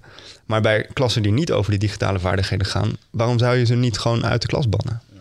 Is het ja. trouwens uh, in dat kader over concentratie ook zo, is dat ook bewezen dat uh, de concentratiespannen die we kunnen vasthouden vermindert, omdat we door de telefoon... Ik, natuurlijk als je probeert te luisteren en je telefoon pak je op, dan ben je afgeleid. Maar ja. het lijkt ook, die interacties op je telefoon zijn steeds korter, waardoor ja. het moeilijker is om je concentratie langer nou, vast te houden. Daar zijn inderdaad bewijzen voor. Een studie van Microsoft, nota bene, heeft dat uh, een tijd geleden aangetoond, dat de gemiddelde concentratieboog van mensen echt meetbaar afneemt. En je I Q wordt er ook minder door, door verschillende dingen door elkaar heen te doen. Ja, precies. Als je, ja, als je, als je multitaskend ja, ja, ja, ja. een I Q-test maakt, dan scoor je vijftien punten lager. Ja, vijftien, vijftien punten, maar dat is, dat is hetzelfde effect, zeggen die onderzoekers, als, als wiet roken. Dus uh, je de hele tijd laten afleiden door pushberichtjes heeft op het maken van een I Q-test of andere cognitieve taken gewoon hetzelfde effect als wiet roken. Ja, toch moet ik wel, ik moest laatst wel lachen. Toen werd ik even onhandig genomen door iemand die... Uh... Moet ik, even gaan zeggen, moet ik dit even voorzichtig gaan verpakken. Iemand die uh, een ernstig goede directeur is. Uh, achtentwintig man aanstuurt. Gewoon fucking creatief, geniaal. Ja. En ik ging een dagje werken. En mijn eerste gedachte was, hoe heb jij dit voor elkaar gekregen? Uh, dat wat hij neer heeft gezet, zeg maar. En hoe dit het heel zijn leven heeft opgebouwd, dacht ik, hoe heb jij dit voor elkaar gekregen? Met de aandachtspannen die jij hebt. Oh, zo. Met, ja. je, met, je, met je laptop. Met, uh, ik dacht, holy shit. Ik zou hier helemaal gek van ja. worden. Ja. Nou, goed, ja, sommige mensen kunnen het natuurlijk. En uh, de, degene met de, uh, een bijzonder korte aandachtspannen is ook president geworden van Amerika. En de, bedoel, misschien dat het in deze digitale tijd... Wat ik ook een beetje wil voorkomen, misschien door de opsomming van de nadelen en de schaduwkanten, klinkt het soms een beetje als ik, alsof ik met een soort van opgeheven vingertje zit. Van uh, waar, gaat, waar gaat het allemaal heen met de jeugd en, uh, en die, die moeilijke technologieën van tegenwoordig. Maar dat is juist niet mijn boodschap. Mijn boodschap is, is juist, die dingen kunnen zo nuttig zijn. En maken, maken allerlei nieuwe interacties mogelijk. En allerlei nieuwe uh, vormen van werken, van, uh, van samenwerken, van uh, sociaal contact mogelijk. Alleen de nadelen... die zijn nu eindelijk worden die een beetje wat, wat breder belicht en, en, en geaccepteerd en geïnternaliseerd door de bedrijven en door, door overheden. Maar nog steeds bij gebruikers blijft dat bewustzijn een beetje achter. En zo, zo iemand die een, uh, een, een bedrijf uh, weet op te bouwen en goed weet te runnen, juist door helemaal uh, op te gaan in misschien dat multitasken en het snel op dingen kunnen reageren en bepaalde dingen digitaal uit te besteden en... super handig. Als je jezelf kan augmenten met die, met die technologie, vooral doen. Maar... ik denk dat het dus ook wel een gaaf is. Het is een talent als je dat kan. Als je dat goed kan. Zit jij uh, vaak in je hoofd? Uh, neem je heel veel informatie tot je video's, podcast, boeken? Uh, nou, voel je niet schuldig. Dat doen heel veel mensen natuurlijk. Uh, maar vaak zijn we op zoek naar antwoorden. Uh, gaan we nog meer informatie tot ons nemen. Terwijl ja, de antwoorden liggen toch echt in onszelf. En dat is iets wat we voelen met ons lichaam. Maar vaak zijn we zo erg in ons hoofd bezig ja, dat we dat ook niet meer, dat we daar niet meer echt goed bij kunnen. En dat is graag waar ik je voor uit wil nodigen. Voor Rite of Passage. vierentwintig, vijfentwintig en zesentwintig mei is er weer een nieuwe editie. Voor mijn retreat voor persoonlijke ontwikkeling. Waarbij het thema echt is om uit het hoofd te komen in dat lichaam. Want dat is waar je alles ervaart. En ik wil dat je gewoon weer in contact komt met, met die, die intuïtie. Um, en dan gewoon een heel sterk...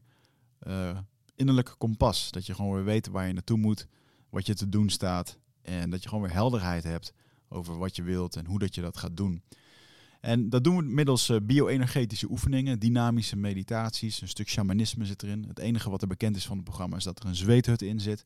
Uh, en natuurlijk gewoon hands-on persoonlijk leiderschap. Uh, dit retreat krijgt een negen komma twee gemiddelde van meer dan driehonderdeenendertig deelnemers. Daar ben ik ontzettend trots op. Sterker nog, er is ook een money-back guarantee. Vind je niks na drie dagen, krijg je gewoon je geld terug. Dus het enige risico dat je loopt is dat je gelukkiger wordt. Klinkt dit als iets voor jou en durf je het aan? Dan zie ik je op Rite of Passage. Ga naar wichertmeerman punt n l en klik op Retreat. Absoluut, dat is, dat is gewoon een, een eenentwintigste century skill, denk ik, om dat goed te kunnen. Uh, maar ik moet dan wel weer zeggen dat deze man dan weer... En ik zag hem inderdaad niet op Facebook scrollen en weer kijken en doen. Of even zijn ja. Instagram. Het was wel allemaal gewerkt gerelateerd. Alleen, hij liet wel alles binnenkomen met pushberichten en dingen. En, uh, ja. ja. Nou, nou, maar dat is voor mij zelf ook best wel een, een permanente worsteling. Tussen de hele tijd afgeleid zijn en af en toe in flow komen en geconcentreerd werk kunnen doen. Kijk, de, een belangrijk deel van mijn werk is dat ik snel stukken schrijf als er iets belangrijks gebeurt in de wereld over, over technologische onderwerpen.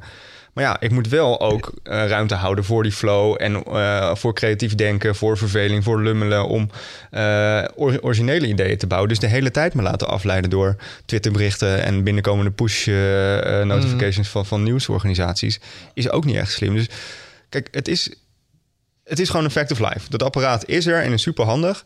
En we moeten nog een beetje uitvinden hoe we weer in een normale balans daarmee komen. Maar ja, als je daarin mee in balans komt, dan kan je wel hele mooie dingen doen ermee. Ja. Ik zit de hele tijd, ik probeer te vertalen, zeg maar, hoe je dit zou kunnen fixen op de bestaande infrastructuur zonder al te zwaar in te grijpen, zeg maar. Hoe bedoel je? Nou, bijvoorbeeld, je hebt een telefoon. En wat nou is als je bijvoorbeeld, je had het net over rijden in de auto. Ja. Ik heb al zitten denken, hè, wat nou als je iets hebt in die telefoon? Misschien moet dat een uh, standaard app zijn of zo. Die er gewoon vanuit gaat dat tenzij jij dat echt heel expliciet aangeeft. Ja. Echt dat ding, als je boven een bepaald aantal kilometers per uur je voort beweegt. Precies. Dat dat ding gewoon een bepaalde functionaliteit niet, niet aanzet. Je kan niet in WhatsApp. Ja, je, je navigatie, die mag Maar aanstaan. Ik geloof daar heel erg in. Zeg maar, wat, je, wat jij hier een beetje voorstelt is slimme... Uh, adaptable filters op uh, je smartphone. Dus ja. contextgerelateerde, ja. uh, tijdgerelateerde filters, uh, logs, dingen wa- waardoor je bepaalt wat je wel en wat je niet op je thuisscherm wil, welke berichtjes je wel en niet binnenkrijgt. Je had, uh, Wigert had een keer twee tips voor, op, uh, voor applicaties. Eén was Rescue Time.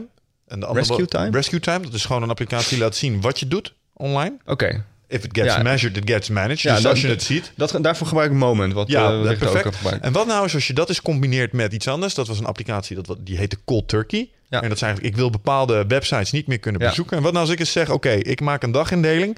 En tussen, uh, ik ben een ochtendmens, tussen negen en twaalf...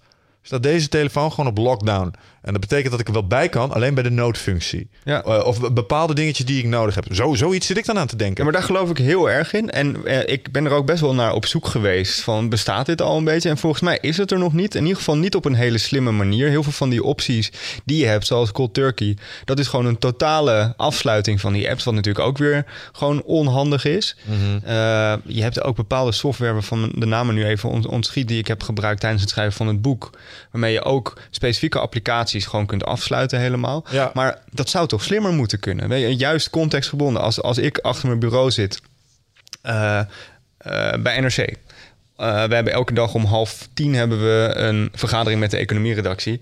Het halve uur daarvoor ben ik vooral bezig om een beetje te verzamelen wat, wat gebeurt er in de wereld. Dus laat me dan alles doen. Laat me dan alles checken. Geef me dan vooral alle pushberichten van iedereen. Ja. Maar uh, twee uur later op een dag, als ik uh, bezig ben uh, druk met een, het schrijven van een artikel, wil ik weer met rust gelaten worden. En dat zou geautomatiseerd moeten kunnen worden, zou je denken. Ik zou me kunnen voorstellen dat er een knop zit op mijn uh, laptop. Net zoals dat er nu een knop zit die mijn wifi uitzet. Dat is de snelste manier om in flow te komen. Zet gewoon je wifi uit. De meeste laptops hebben zo'n ja. switch, klik. Ja. En ineens heb je geen internet ja. meer. Ja. Awesome. Maar er zou ook een knop kunnen zijn die zegt, ik druk je nu op. Pup, mijn tekst verwerken, doet het nog? Er gaan een paar filters aan op mijn webbrowsers. Ik mag nog ja. naar Wikipedia en dat zingen. Maar sommige dingen kan ik gewoon even niet meer. Ja, die zijn er wel, die uh, apps. En als ze er niet zijn en iemand luistert, nou, maak het alsjeblieft. Nou, ik wil net de eerste klant. Uh. Ja, ik, ik kan me toch voorstellen dat er wat luisteraars van deze podcast zijn die, die een beetje in, in dit veld uh, actief zijn. Dus het kan niet moeilijk zijn. En hier is volgens mij een, een grote markt voor. Oh, weer, ja. Maar ook zo'n app dan? Die uh, met snelheden bijvoorbeeld uh, functionaliteit uitzet als je rijdt of zo? Oh nee, dat niet. Maar wel uh, dat je bepaalde pagina's wel of niet kan. Uh... Ja, oké. Okay, ja, ja, ja. Maar bijvoorbeeld uh, dat het echt... Uh, en waar ik dan aan zit te denken, als je het dan hebt over regulatie, misschien moet je een dergelijke uh, schilder overheen, zeg maar. Net zoals dat we nu een standaard aan- en uitknop ja. en een, en een airplane, airplane mode hebben. Misschien moet er wel een standaard focus mode op zo'n ding komen. Ja. Nou ja, je hebt natuurlijk... Je kan het in vliegtuigstand zetten. Maar heel veel van die filters en... Maar als jij betere voorbeelden hebt, dan hoor ik, ze, hoor ik ze heel graag. Maar heel veel van de dingen die ik ken zijn heel crude, zijn heel ruw, ja of nee. En bovendien zijn die ook heel, kosten die best wel veel moeite. Ja. eigenlijk. En het moet gewoon heel laagdrempelig, heel makkelijk en, en, en het liefst zo geautomatiseerd mogelijk zijn. Een appje die kan je in Google Chrome downloaden, die heet Strict Workflow. Dat is een Pomodoro techniek, oh ja. dat je twintig ja. minuten of vijf, ja. je kan zelf instellen hoe lang. Maar volgens mij kan je daar ook websites uh, bepaalde wel en bepaalde niet uh, in, ja. uh, in ja. Nou, die moet ik uh, maar ik moet eerlijk zijn, weet je, ik heb dat dan inderdaad nu weer en... Um, er is nog geen app waarbij ik heb gezegd van oké, okay, dit is het. Maar dat komt ook omdat ik uh, de gelukkige gave heb dat ik drie uur lang uh, onwijs in flow gewoon uh, kan gaan zitten tippen. En, ja. uh, alleen mijn grote ding is om, uh, om in die drie uur te komen. Ja, daar moet ik me af en toe wel eventjes voor, uh, voor boos maken. Ja, en isoleren. En, en je isoleren. Telefoon dus uitzetten. Ja, isoleren is voor mij ook de strategie. En, ik ja. ga ook regelmatig... We hebben van die stiltehokjes uh, bij N R C waar je dan in kan gaan zitten. Of ik werk thuis waar je ook wat makkelijker uh, stil en ja, alleen hoor. bent. Um, maar goed, dat kost veel moeite. En dat kost steeds meer moeite, merk ik ook. Door al die pushberichtjes en door het, al het aanbod wat uh, ja, ja, dat, aandacht dat is met het, als iedereen gaat mediteren tien minuten per dag, dat is leuk als je dat doet. Ja. Maar als je de drieëntwintig uur en vijftig minuten per dag afgeleid bent, dan train je jezelf dus om afgeleid te zijn. En ja, ja. dan is dat heel moeilijk. Precies. Maar waarom doen mensen ja. dat? Ik denk ook deels door een verwachting. Ik bedoel, uh, ik spreek hier wel eens over met mensen in trainingen. En dan, uh, dan zeggen ze van ja, maar ja... Um, op het moment dat ik dat wil doen, dan kan ik mijn telefoon niet oppakken. Of uh, mis ik potentieel e-mail. En dan denk ik, ja, maar wat maakt dat nou uit? Nee, maar dat is natuurlijk ook... Ik neem dus nu mijn telefoon niet meer mee op vakanties. En een van de dingen die je daarvan leert... is dat je echt niet zo belangrijk bent als je denkt. En dat heel vaak problemen... ja. problemen lossen zich echt vanzelf op. Ja. En zo niet, dan is er een week later na je vakantie... ook nog vaak ruim de gelegenheid om dat probleem op te lossen. Ja. Dus jij maakt ja. geen selfies op vakantie? Nee, daar laat ik mijn vriendin voor me maken. Kijk, oh, mijn vriendin neemt, nee. neemt dan wel vaak een telefoon mee. Uh, want uiteindelijk is het wel handig om te kunnen navigeren. En voor uh, we hebben één keertje gehad dat ik bijvoorbeeld mijn telefoon niet mee had... drie weken lang naar Sri Lanka en de Malediven. En toen was er iets mis met mijn creditcard.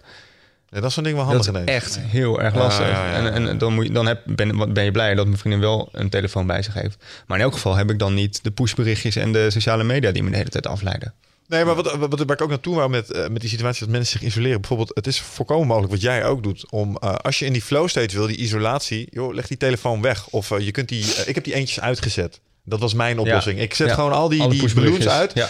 Want mijn spelletje was 's ochtends altijd... oh, er zitten er daar twintig en daar vijftien en daar... en ik was al die dingen aan het wegwerken. En dan pas ja. had ik rust in de kop. Ja. Want anders zaten er dingen. Ja. En omgekeerd, dat doen mensen ook. Want die tele- we hebben het nu met name over die telefoon. Maar je wil niet weten hoeveel mensen gedurende hun werk... bijvoorbeeld die, die uh, pop-ups hebben... van, uh, hoe heet dat? Slack en zo. Uh, ja, ja. Uh, of van, dat, uh, ja. van e-mails. Snap je wat ik bedoel? Oh, dat. Vooral bij Windows vind ik dat zo'n ja. irritant icoontje. Poem, echt zo'n vierkantje. Ik gebruik al jaren geen Windows meer, maar nou joh, dat soort dingen zijn echt... Uh, maar je merkt ook, dat, dat is ook wel een goed voorbeeld van hoe sociale druk kan zorgen dat je nog meer van die pushberichtjes krijgt. Bij ons, nou ja, uh, sinds een tijd zijn we vol aan het slacken en uh, ja. uh, die applicatie aan het gebruiken voor makkelijk overleg. Maar dat betekent dus wel dat je weer een nieuwe applicatie moet gaan installeren... die weer allerlei pushberichtjes en, en, en, en trucjes inbouwt om je aandacht vast te houden. En een nieuw kanaal waar het binnen kan komen. Ja, want je hebt er weer een zoveelste poortje en bakje waar potentieel maar dingen in... Maar dat is in... dus ook... En ik denk, ik denk heel erg dat... Weet je, alles gebeurt in cycli. En nu zijn we een beetje aan de, aan de bovenkant van die golf van uh, overdaad... aan appjes en uh, pushberichtjes en, ja. en, en trucjes. Mm. En je ziet nu, er komt natuurlijk een hele, hele stroming op... van minimalism en van uh, mindfulness en juist focus. En dat gaat lijnrecht in tegen waar we nu mee bezig zijn... met die overload aan dingetjes. En ik kan me niet voorstellen dat deze trend zich niet voortzet op ons homescreen. Dus dat, dat, dat er filters komen, dat er uh, misschien wel uh, regels komen... om uh, die appmakers ons minder verslaafd te laten worden... waardoor we, er moet hard voor gewerkt worden... maar dat we mm. uiteindelijk wel weer in een situatie terechtkomen... waarin er wat meer... Uh, helderheid is en wat, wat minder afleiding. Ja, en misschien je, wordt je het ook... zit eigenlijk te wachten totdat de eerste stickers erop komen. Social media is dodelijk. Dat is een beetje waar naartoe willen. Ja. Of dat het niet meer openbaar... Hè? Weet je nog de tijd dat op de middelbare school... daar ging iedere keer vijfenveertig cent omhoog een pakje sigaretten. Ik rookte toen nog. En dan in één keer mocht er niet meer geadverteerd worden. Die stoere cowboys van Camel. Ja, dat herinner ik nog. Dat waren echte mannen, weet je wel. Ja. Nou, toen we, ik, ik ben er in mijn boek een beetje van, van weggebleven... van dat soort vergelijkingen... omdat ik het wel heel polemisch vond... om uh, ze één op één, zeg maar de tech-industrie... één op één met de tabaksindustrie te vergelijken. Maar tot mijn verbazing... die Mark Benioff van Salesforce in Davos... die maakte precies die vergelijking. En je hoort hem nu veel vaker ook van... die tabaksindustrie en die tech-industrie... tuurlijk zijn er allerlei verschillen. Je krijgt geen kanker van. Uh, het, is, het is een stuk... We mogen in ons handjes knijpen dat we dan verslaafd worden gemaakt aan een apparaat dat ook nog nuttig is. Maar ja, die verslaving en de, de nadelige maatschappelijke en gezondheidseffecten, zeker psychologisch, zeker voor kinderen. Ja, dat, dat zijn wel serieuze zaken, denk wat, ik. Wat doet dit op jonge kinderen? Want ik zie nu inderdaad, ik sprak laatst een jochie, die was achttien jaar, acht jaar, vind ik nog niet, ja, is ook een jong kind, maar nog niet zo jong. Nee. Maar ik weet nog wel dat een vriend van mij, die had gewoon een kind van anderhalf en die swipte gewoon zijn telefoon over. Ja hoor, mijn neef is ook, ja. En, en een kind van acht, wat ik toen sprak, die ja. hoe die naar school ging, zeg, joh, heb jij nog een boekentas of zo, wat ik vroeger had? En die werd dan van je fiets afgetrapt en zo, dat soort problemen. Ja. Dat waren dat je first world problems. um, maar die zei gewoon van, joh, nee, ja, we hebben gewoon een iPad en alles is gewoon ja. online. Dacht ik, oh, het lastige aan dat soort dingen is dat daar gewoon eigenlijk wetenschappelijk gezien heel weinig zinnigs over te zeggen is. Omdat de, het lange termijn onderzoek wat je is nodig niet. hebt om daar echt... Uh, harde uitspraken over te doen is er nog niet. Er zijn wel een aantal behoorlijk zorgwekkende tekenen over uh, wat uh, zeker bepaald gebruik, overmatig gebruik van sociale media met de psyche van, van jonge mensen doet. Mm-hmm. Dingen als eenzaamheid. Uh, er zijn interessante experimenten van Sherry Turkle, een M I T-hoogleraar... Uh, die ook veel boeken over heeft geschreven... dat uh, uh, het, het, het gebrek aan echte gesprekken, aan echt contact... aan uh, lichamelijk contact, aan oogcontact... ervoor zorgt dat je uh, uh, gewoon meetbaar minder empathisch wordt. Dus dat kinderen bijvoorbeeld als ze... Uh, uh, als een klasgenootje, uh, een opa of oma overlijdt... dat ze gewoon minder medelijden hebben in, in vragenlijsten en dat soort zaken... Mm. Uh, Er is heel interessant onderzoek, vind ik, de laatste tijd wordt gedaan door Jean Twenge. Dat is uh, ook een psycho- Amerikaanse psycholoog. Die heeft laatst een boek iGen geschreven over wat, zeg maar, de iGeneration. Wat uh, iPhones en die smartphones met de jonge generatie doen. En uh, nou ja, dan zie je echt wel zaken als eenzaamheid, uh, groot, op grote schaal gedragsveranderingen. Uh, om maar een voorbeeld te noemen, uh, de jeugd van tegenwoordig, die heeft uh, veel later seks dan dat wij dat deden. Dat is interessant, omdat Ander, ik juist dat is een omgekeerde verwachting ja, zou hebben. Je zou denken, ja. Tinder, porno, alles is, alles is ja, voorhanden. Maar zeiden we dat ook? Laten we wel weten, jongens. Toen ik, toen ik op de middelbare school was, toen was ook al de ouderen... oh, jongens hebben zo vaak, ze hebben nu zo snel seks. Nee, en dat was maar dat vroeger is dus, niet. Maar dat is dus niet zo. Het, het, het interessante effect is dus dat kinderen nu, of jongeren nu... anderhalf of twee jaar later beginnen aan seks. En dat is volgens mij interessant. Terwijl het overaanbod van potentiële prikkels... Uh, eigenlijk aanleiding zou moeten geven... dat we de geilste generatie ooit zouden ja. moeten, moeten zien. Zorgt er juist voor dat... en uh, jouw vraag is, waarom is dat dan in hemelsnaam? Voor over twee maanden vader, jongens. Ik zit hier in mijn handjes te raken. ja, ja, van, een dochter, gewonnen, van een dochtertje. Het is heel lastig om daar een harde wetenschappelijke uitleg uh, aan te geven. Maar die wetenschappers die zich daarmee bezighouden... die denken... het kan wel eens te maken hebben met gewoon veranderende sociale dynamiek.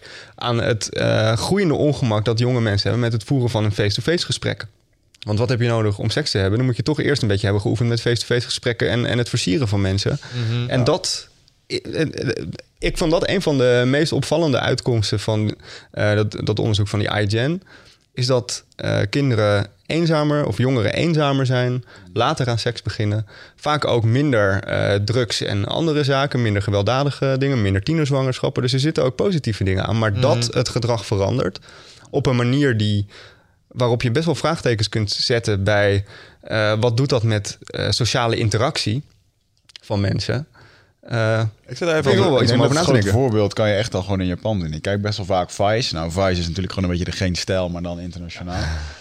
Maar die doen heel veel over dat Japan en over die seksrobotten en hoe dat mensen... Daar kun je dus bijvoorbeeld gewoon meisjes huren om uh, een kwartier lang mee te, gewoon mee te praten, of een film te kijken. Ja. Omdat het... Er zijn een overschot aan mannen volgens mij. Mm-hmm. En natuurlijk ook de... Ja, ze zijn niet zo open en vrij als bij ons.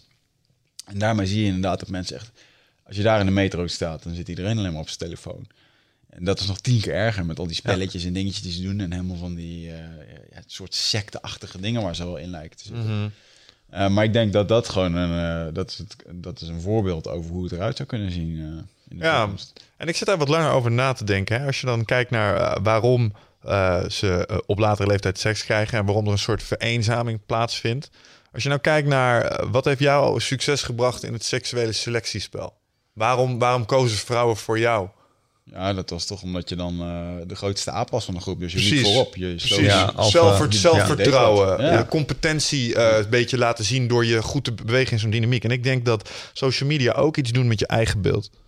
Dat je, dat je als je veel op social media zit, um, dat je langzaam... Het is een vergelijkingscultuur. Dus je bent ja. constant jezelf aan het afzetten tegen allerlei peers... Mm. maar ook mensen die je hoog hebt staan. En ik denk dat de conclusie redelijk regelmatig is... oh, ik ben uh, les.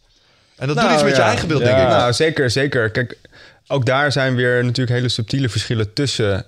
platforms. En uh, zie je in bepaalde onderzoeken dat bijvoorbeeld uh, jongeren die veel op Instagram zitten, wat nou eenmaal een, fil- een, een, een medium is vol met filters en met een beetje nepwereld, dat mensen daar onzekerder van worden. Terwijl mensen die bijvoorbeeld veel vlogs kijken op YouTube, waar mensen heel openhartig en eerlijk en, en juist heel kwetsbaar zich opstellen, dat die veel uh, optimistischer en, en, en realistischer uh, in het leven staan.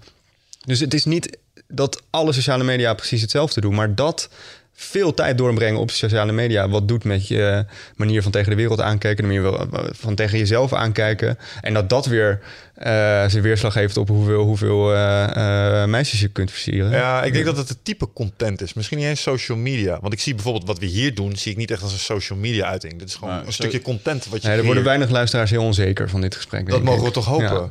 Ja, uh, nou, ja ik denk dat gemiddeld de Eindbazen-luisteraar groeit in zijn zelfvertrouwen. Naarmate die luistert, hoop ik. Ja. Nou, of hij wordt gespiegeld met iets wat, hem, wat over hem gaat.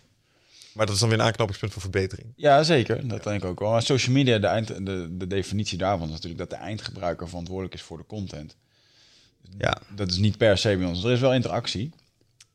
Um, maar als ik het even terugvertel, is een grappig. Een van de mooiste boeken die je kan geven aan mensen... om zichzelf een beetje te vinden... is uh, Man's Search for Meaning. Ja, prachtig. Ja. Heel mooi oud filosofisch ja. boek. En deze man die beschrijft gewoon eigenlijk... dat de grootste dingen waar wij als man mee rondlopen... is angst en eenza- eenzaamheid. Mm. Ja. En, nou, uh, en missie, hè? Dat is een van de, ja. dat is de kern van het boek volgens mij. Is dat, dat is van die Auschwitz-overlevenden, toch? Um, Man's Search for Meaning. Dat is goeie. Zou ik even moeten... Vol, volgens mij is de kern van het boek... dat uh, de mensen die uh, erin slaagden om Auschwitz te overleven... Victor Frankl. Ja, Auschwitz... Const- ja, inderdaad. Uh, dat wist ik niet eens. Dat, dat, dat konden doen omdat ze uiteindelijk een missie hadden. Dat ze mm. een doel hadden, een, een meaning, een betekenis... om na het kamp weer verder te gaan. En de mensen die niet zo'n meaning hadden... Uh, heel snel... Nou ja, ook, ook zoek raakte, zelfs in, ja. zelfs in zo'n moeilijke omstandigheid als een kamp. Ja, en het was wel grappig toen ik dit boek weer eens door zat te lezen... want dat is wel een van mijn uh, favorieten. En dat ik uh, ondertussen werd getipt op een ander boek... wat Liefhebben heet, van Erich Fromm. Uh, dat is een uh, psycholoog die, die, die, beschreef, die schreef eigenlijk gewoon over liefde. En wat is liefde? Daar hebben filosofen jarenlang over geschreven, over gefilosofeerd. Je kan dat helemaal niet pakken in een woord. Nee. En hij zei toch dan, nou oké, dan, dan is het toch een soort eenheidservaring die wij zoeken. En die kun je op verschillende manieren ja. zoeken. Ja. En een van die eenheidservaringen die we vinden, die, uh, die zit hem in uh, dat we het zelf doen, autonoom. Dus bij een groep horen, van negen tot vijf in de fabriek werken in Amerika... was op een gegeven moment de standaard, anders hoorde je er niet bij. Ja. Uh, en dat zijn allemaal van die dingen die... maar dat doodt iemand zijn creativiteit onwijs.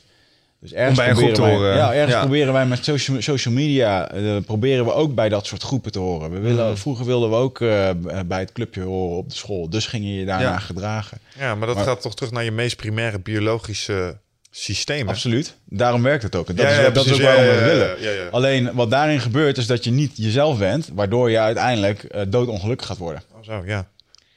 En daarvoor moet je, moet je jezelf heel goed leren kennen. Dat is natuurlijk ook een van de ja. stukken. Erin. Maar ja, jezelf leren kennen doe je natuurlijk ook door gewoon persoonlijke gesprekken te voeren. En wat wel een fundamenteel verschil is tussen een, uh, een gesprek via een schermpje en een persoonlijk gesprek, is dat als ik jou nu aankijk, dan zie ik hoe jij op mij reageert. Dan zie ik subtiele dingen in je gezicht, in je lichaamshouding. Uh, als ik jou beledig, dan zie ik dat, dat je dat vervelend vindt. Dus die feedback die is ontzettend belangrijk voor het uh, vormen... ook van mijn eigen gedrag. En zeker als je een beetje in de vormende fase bent van je leven... Mm. en je, en je zit alleen nog maar op schermpjes te kijken... dan, dan nou ja. kan je misschien wel een tekort krijgen aan echte feedback... en aan dus uh, empathie ontwikkelende sociale interactie. Ik weet zeker dat iedereen hier aan tafel een keer gezeik heeft gehad met zijn wijf... omdat ze niet het grapje begreep dat je WhatsAppte. Ja. De, de knipoog erachter werd niet geïnterpreteerd als een knipoog. Dus het werd sec geïnterpreteerd en plots had je hoofdpijn. Nou, of, neem, of neem het feit dat... Uh, ja, jij komt niet zoveel op Twitter, zei je. Maar uh, de mensen die er wel vaak komen, die, die zullen weten... Het is één grote uh, zespoel van uh, beledigingen en boosheid. En, ja. ja. Je hebt hele, en discussies, ja, hele boze mensen. Discussies, met zijn, uh... discussies escaleren. Ik heb dit, echt ik snel. heb dit nog ervaren toen ik bij Wouter van Noort aan tafel zat. Toen had ik netjes, denk, nou, netjes mijn pak aan, mijn stopdas, een prima verhaal gehouden. En ik zat de volgende dag uh, Mijn vriendin uh, zo van, nou, zal ik eens even kijken wat ze dan op Twitter allemaal hebben gezegd. Ja. Stond er, uh, wat stond er iets van, uh, uh, uh, hij met, hij met zijn kankerstropdas. Ja, ja, dat, dat, dat, dat was het. Uh, en toen dacht ik, van, uh, toen liet ik, uh, dat was het. Ik liet het aan haar zien de volgende dag. En toen was weer R T L Late Night.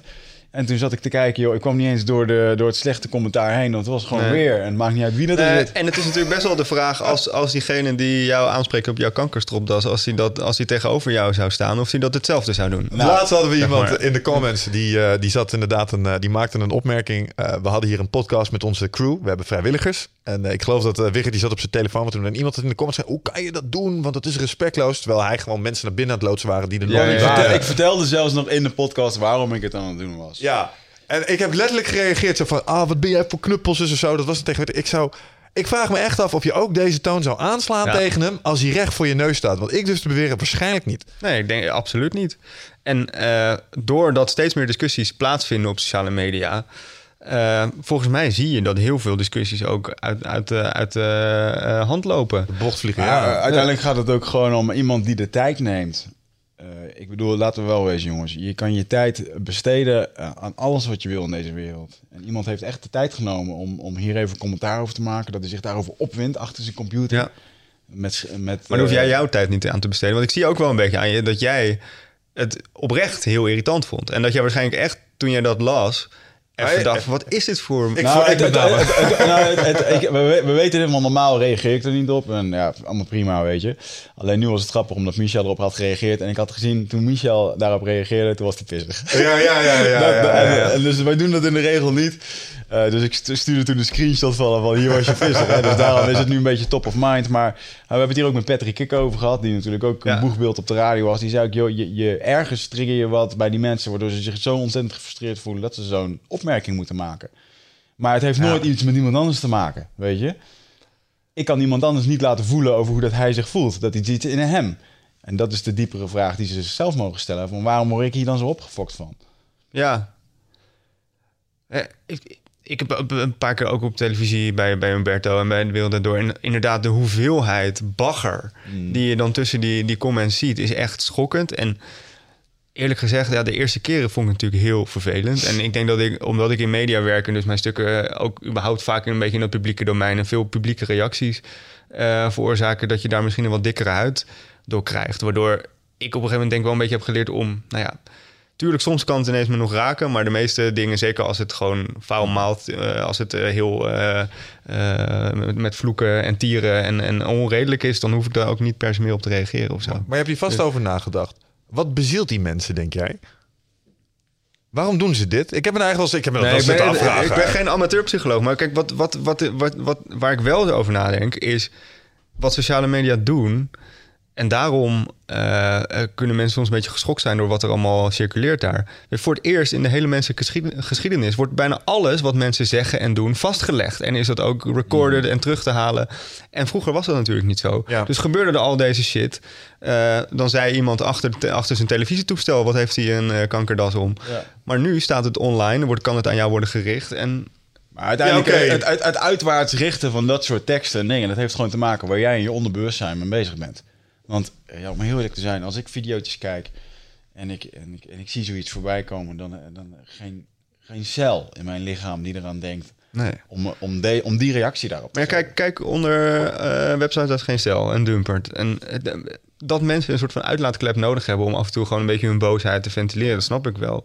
En dat publieke figuren daar dan het... Uh, uh, ja, het heeft ook met leeftijd te maken, ja. Want laten we wel wezen, toen ik zestien was en op internet op, op, op een forum zat, op jouw vechtsportforum, zat ik ook mensen gewoon, ja. zat ik gewoon, zat ik gewoon op te naaien, puur om een reactie te krijgen. Ja.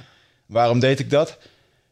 Uh, aandacht, denk ik. Als ja. ik er nu heel serieus naar kijk, ja, dan wilde ik gewoon aandacht. Ik vond het leuk om een beetje de rebel te zijn, uh, kijken wat de reactie is. Dus ja. het is ook een soort van verslaving. Maar eigenlijk is het, eigenlijk is het ook vraag en, om aandacht. En wat mij altijd opviel, want wij, wij deelden, uh, zeg maar, wij kwamen samen gezamenlijk op een vechtsportforum. Uh, en wat me dan ook altijd opviel, is dat als je dan daar had lopen ouwehoeren en je kwam s'avonds in de sportschool, werd het toch nog weer even een beetje besproken in de kleedkamer ja. voor de mensen die er ook kwamen. Ja, ja, en dan kon je een beetje credit mee krijgen, want je had weer iets gedaan wat die ja. mocht, weet je wel. Ja. Het was, het was misschien wel de voorloper van de toffe foto op social media posten waar je later nog even op aan wordt gesproken. Misschien was dat het wel. Ja. En, uh...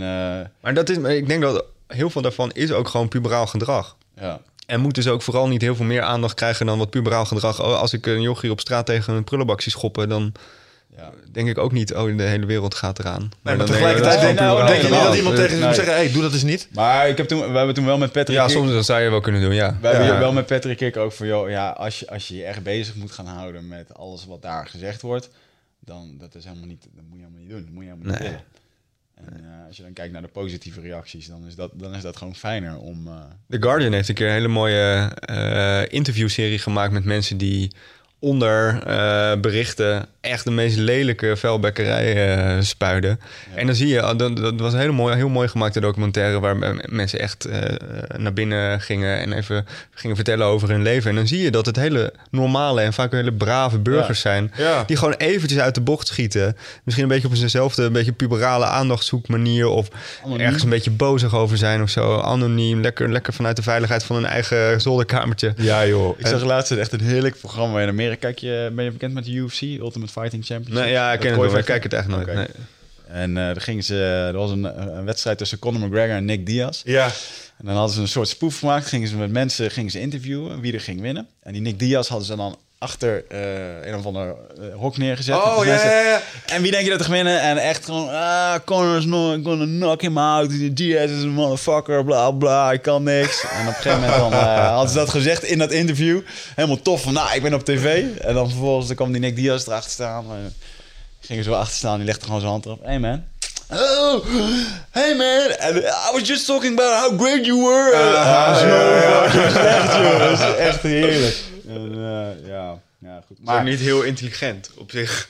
Uh, nee, maar moet je voor, maar wordt dus ook eens gebeurd. Stel, stel een voorbeeld van dit, hè? Stel nou dat, um, uh, dat mensen zeggen van ja, en, uh, in het echt dan zou ik het ook tegen hem zeggen. Ja. Uh, er is bijvoorbeeld ook een keer een fan van uh, Rashad Evans, wat een Amerikaanse vechter is geweest. Er is een hele flauwe foto waar Rashad Evans gewoon zo hard knock-out werd geslagen dat hij met zijn ogen en zijn hoofd raar was. Die fan die had een foto uitge- uitgeprint en die was daar naar hem toegekomen om een handtekening van te vragen. met, met de foto dat hij knock-out werd geslagen. En dat is ook een heel. Volgens mij staat ook een videootje op, uh, ja, ja. op YouTube. En dan echt gewoon, oké, okay, dude, wat is, nou, wat is nou je intrinsieke motivatie om dit te gaan doen? Geldingsdrang. Je wil laten zien dat je dit durft. Ja. En dat doe je ten koste van zo'n atleet. Ja. En uh, ik vind het onbeschoft als je dat doet. Ja, en het is ook... Ja, je bent gewoon fucking rot van binnen als je dat ja, doet. Ja, dat is onbeschoft. Ja. Ja, ja, eens. Trouwens, over negatieve tweets. Ik denk dat wat je, wat je zegt klopt. Je moet het niet al te serieus nemen. En het mooiste vind ik van die... En dat moeten wij eigenlijk ook nog een keertje doen. Um, want ja. wij hebben ook wel wat leuke comments uh, links en rechts verzameld. Ja, als, als die mensen over wie het gaat het dan moeten voorlezen voor de camera, weet ja, je wel? Ja, ja, ja. Dat is echt zoiets ja. van... Ja. Hey, we, gaan dit volgende, we gaan dit volgende week doen. Dat is lachen. Ja, dat dit is dan ook op een lijstje, alle haattweets. Ja. Uh, zelf voorlezen. voorlezen ja, ja. Zelf voorlezen en dan. Uh... En, en wat ik daar zo leuk aan vind is dat je dan, um, als je dan de mensen waar het over gaat dat ziet doen, en ze doen dat met een smaal en een lach en een beetje sympathiek. Je krijgt zoveel meer respect voor ze, omdat ze ja. er gewoon ze nemen het niet serieus ja. en ze laten het van zich afgeleid. Ik denk, het is allemaal wel. Het is de beste manier om ermee om te gaan, denk ik. Ja, zeker wel. Ja, oh, erin gaan hangen, ja. ja. Ik hoorde een van mijn coaches ooit, uh, die reageerde hier ook op. Volgens mij een keer in een podcast dat ze ook zeiden van... joh, uh, als je dit soort mails krijgt, dan mail je gewoon terug van... joh, uh, dankjewel voor je mail. Uh, we, we bepalen zelf waar we onze tijd aan besteden. Veel succes. Oh, ja. En dat is het inderdaad ook. Van ja, fuck man, neem je echt de moeite om een mailtje te sturen om even te zeiken? En uh, hetzelfde verhaal met... Uh, Ik, ik, ik sprak laatst uh, mijn, mijn coach, die gebruikt mij nog wel eens... Uh, ik heb ooit een keer een blog geschreven over hoe ik van nul tot een aantal, aantal omzet kwam. En een mooi succesverhaal waar ik ja. trots op ben. Ik sliep op kantoor, ik had geen cent om te krabben en ik, ik heb me eruit weten te redden. En ik had hem aan de telefoon en hij zegt... Uh, joh, weet je hoeveel uh, gezeik ik krijg over, die, over dat blog als ik dat publiceer? Dat mensen gewoon echt de moeite nemen om even te vertellen dat dat niet kan. Hoezo dan? Wat, wat? Ja, ik, uh, dat was, schijnt dan allemaal niet mogelijk. Ik had helemaal geen geld. En uh, hoe kan die dan uh, bij jou een cursus hebben gevolgd? Want ja, hij had helemaal geen geld. En uh, je kunt nooit zo snel geld verdienen, want uh, dat bestaat niet. En, en yo, oh. dit is dus echt gewoon puur de perceptie en het brein van die mensen. En alle ervaringen en emotionele littekens ja. die, en de angsten die, die, die dit beeld hebben dat het niet kan. En dan ga je ook nog een keer de tijd nemen om dat even te mailen... Mm. naar degene die daar trots op is dat hij dat die iemand heeft geholpen. En dat kan hem niet. Je hebt hem niet geholpen. Hij, hij kan niet geholpen zijn. Ja, fuck jongens, wat wil je aan het doen? Maar de laagdrempeligheid om nu jou een bericht te sturen... of om een comment achter te laten is natuurlijk ook groter dan ooit. Die drempel is lager dan ooit. Ja. Vroeger dan zaten mensen een beetje te, te, te rommelen thuis. En dan, dan zeiden ze dit misschien tegen hun uh, ja. uh, niet meer zo heel aantrekkelijke vriendin. Ja. Uh, heel en, subtiel. Nu, nu, en nu hebben ze de mogelijkheid om dat meteen online te knallen. En is het voor altijd bewaard. Dus ja. zeg maar de, de uh, impulsiviteit van mensen wordt ook veel makkelijker en definitiever vastgelegd nu. Vind het ook wel en, en tegelijkertijd, uh, een van uh, mijn favoriete Nederlandse rappers Hefzij ooit. Als ze praten gaat het goed, als ze haten gaat het beter. Met andere woorden, als iemand niet pissig wordt van wat je doet, ben je eigenlijk ook niet echt impact aan het maken. Ja, maar je ziet soms ook daar een beetje een raar effect in optreden, dat sommige mensen bijna voor de ophef dingen willen doen. Ja, maar dat, dat is, ja, oké, okay, dat snap ik. Maar dat voor is de hashtag ophef. Ja, uh, ja, ja. Maar ik denk niet bepaalde... dat het iets constructiefs of structureels is, weet je wel. Nee, maar dat, dat gaat... houdt inderdaad op. Dat, dat kan je een paar keer doen en dan weet iedereen, oh, daar heb je Clowntje Bassie weer, die uh, hashtag ophef. Aan de andere kant, uh, sommige uh, bekende Nederlanders, uh, ik noem maar wat, uh, Gordon of zo, die gedijen bij dat soort uh, ophef. Wel. Ja, ja. Dat, dat is hun ding. De showbiz. Ja. Maar goed, ja. daar, daar kan je ook wel een, een psychologische boom over opzetten. Ik denk dat dat, dat, dat, dat, dat, dat ook een serieuze vorm ook wel, van verslaving ja. is. Van, uh, ja, hoe kom ik weer eventjes... Uh, hoe gaan we, je kan toch van, als bekende Nederlander, echt bekende Nederlander, ja. kan je toch van elk ding een groot ding maken? Ja. Dan komt het wel opnieuw achterklap. Bedoel, bij wijze van spreken, ja, ik werd nu net gebeld door uh, mijn huisarts. Uh, omdat ik nou aan de zon ben geweest, uh, heb ik een hele lichte griep gehad. Dus dat zou kunnen duiden malaria op... Uh, of zo. Een, uh, ben je besmettelijk? Of nee, nee, op, uh, het zou kunnen duiden op, uh, op, op een Zika-virus. Mijn vriendin is zwanger. Oh shit, ja, ja, ja. Baby's doen, bla, bla. Ja, ja. Dat is allemaal... Dus als ik nu een bekende Nederlander was... Ja, je, je, hoeft, je kan dit maar even aan iemand zogenaamd lekken... En je staat weer glorieus in het nieuws. Nou, oh, zo, ja, ik kan, ja, ik kan, ja, een, top, ik kan een top tien van, ja. nou, van dat soort ja. gasten van R T L Boulevard... die hier helemaal op gedijen en ja. op in kunnen gaan. En je staat weer een week lang in de privé... En je, volgens mij kan je nog geld vragen ja. voor die interviews ook. Ah, maar daar zat je maar met... dan, dan raak je ook weer een beetje aan het onderwerp... waar we het al de hele tijd over hebben. Namelijk die aandachtseconomie. Mm. En dat, dat is wat er nu aan de hand is. Dat heel veel bedrijven, techbedrijven, marketingbedrijven, mediabedrijven... aandacht proberen vast te houden. En door die aandacht vast te houden, uh, targeten ze iets wat eigenlijk heel waardevol is, namelijk onze concentratie. Mm. En ze verstoren die concentratie, wat ook nog eens een keer negatieve effecten heeft. Mm. Dus uh, de, de dynamiek die er ontstaat, en uh, vloggers zijn daar een uiting van, uh, pushberichten zijn daar een uiting van, uh, en mensen zoals Gordon zijn daar een wat oudere uiting van. Maar hoe meer aandacht je hebt van mensen, mm. hoe groter je aandachtskapitaal wordt, waar je weer ja. uh, geld aan kunt verdienen. Uh, het schijnt ook dat die, die negatieve berichtgeving, dat is hetgeen waar mensen toch naar luisteren, omdat we ontzettend gefocust zijn op dat gevaar. Dat rode eentje van je ja. WhatsApp is ook een ja. soort... Nou ja, ja, ja. Je, je zegt het net zelf wel, de weekend, de privé, die bladen die bestaan al een hele tijd. Ook voor het internet al. En dat gedijt bij uh, sensatie, sensationalisme. Dat ja, vinden we dus, mooi.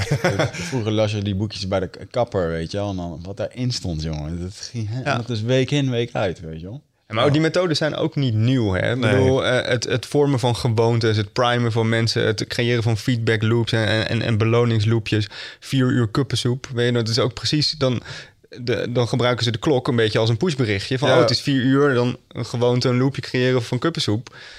Maar ja, de, de schaal waarop dit nu plaatsvindt... is wel echt ongeëvenaard. En de uh, hoeveelheid trucjes... die er tot de beschikking staan van appontwikkelaars... is ook ongekend. Ja, en de, we hadden het er straks over. Ze hebben nu het vermogen om de feedback zo goed te meten. Want dit, dit gebeurt precies. al zo oud als dat er mensen zijn. Je hebt vast wel een soort van subliminal uh, messaging. De Coca-Cola-frames tussen ja, de film de films, door ja, ja, ja. één seconde... en dat zou je dan uh, dorst moeten geven. Dus we proberen dit al heel lang te doen.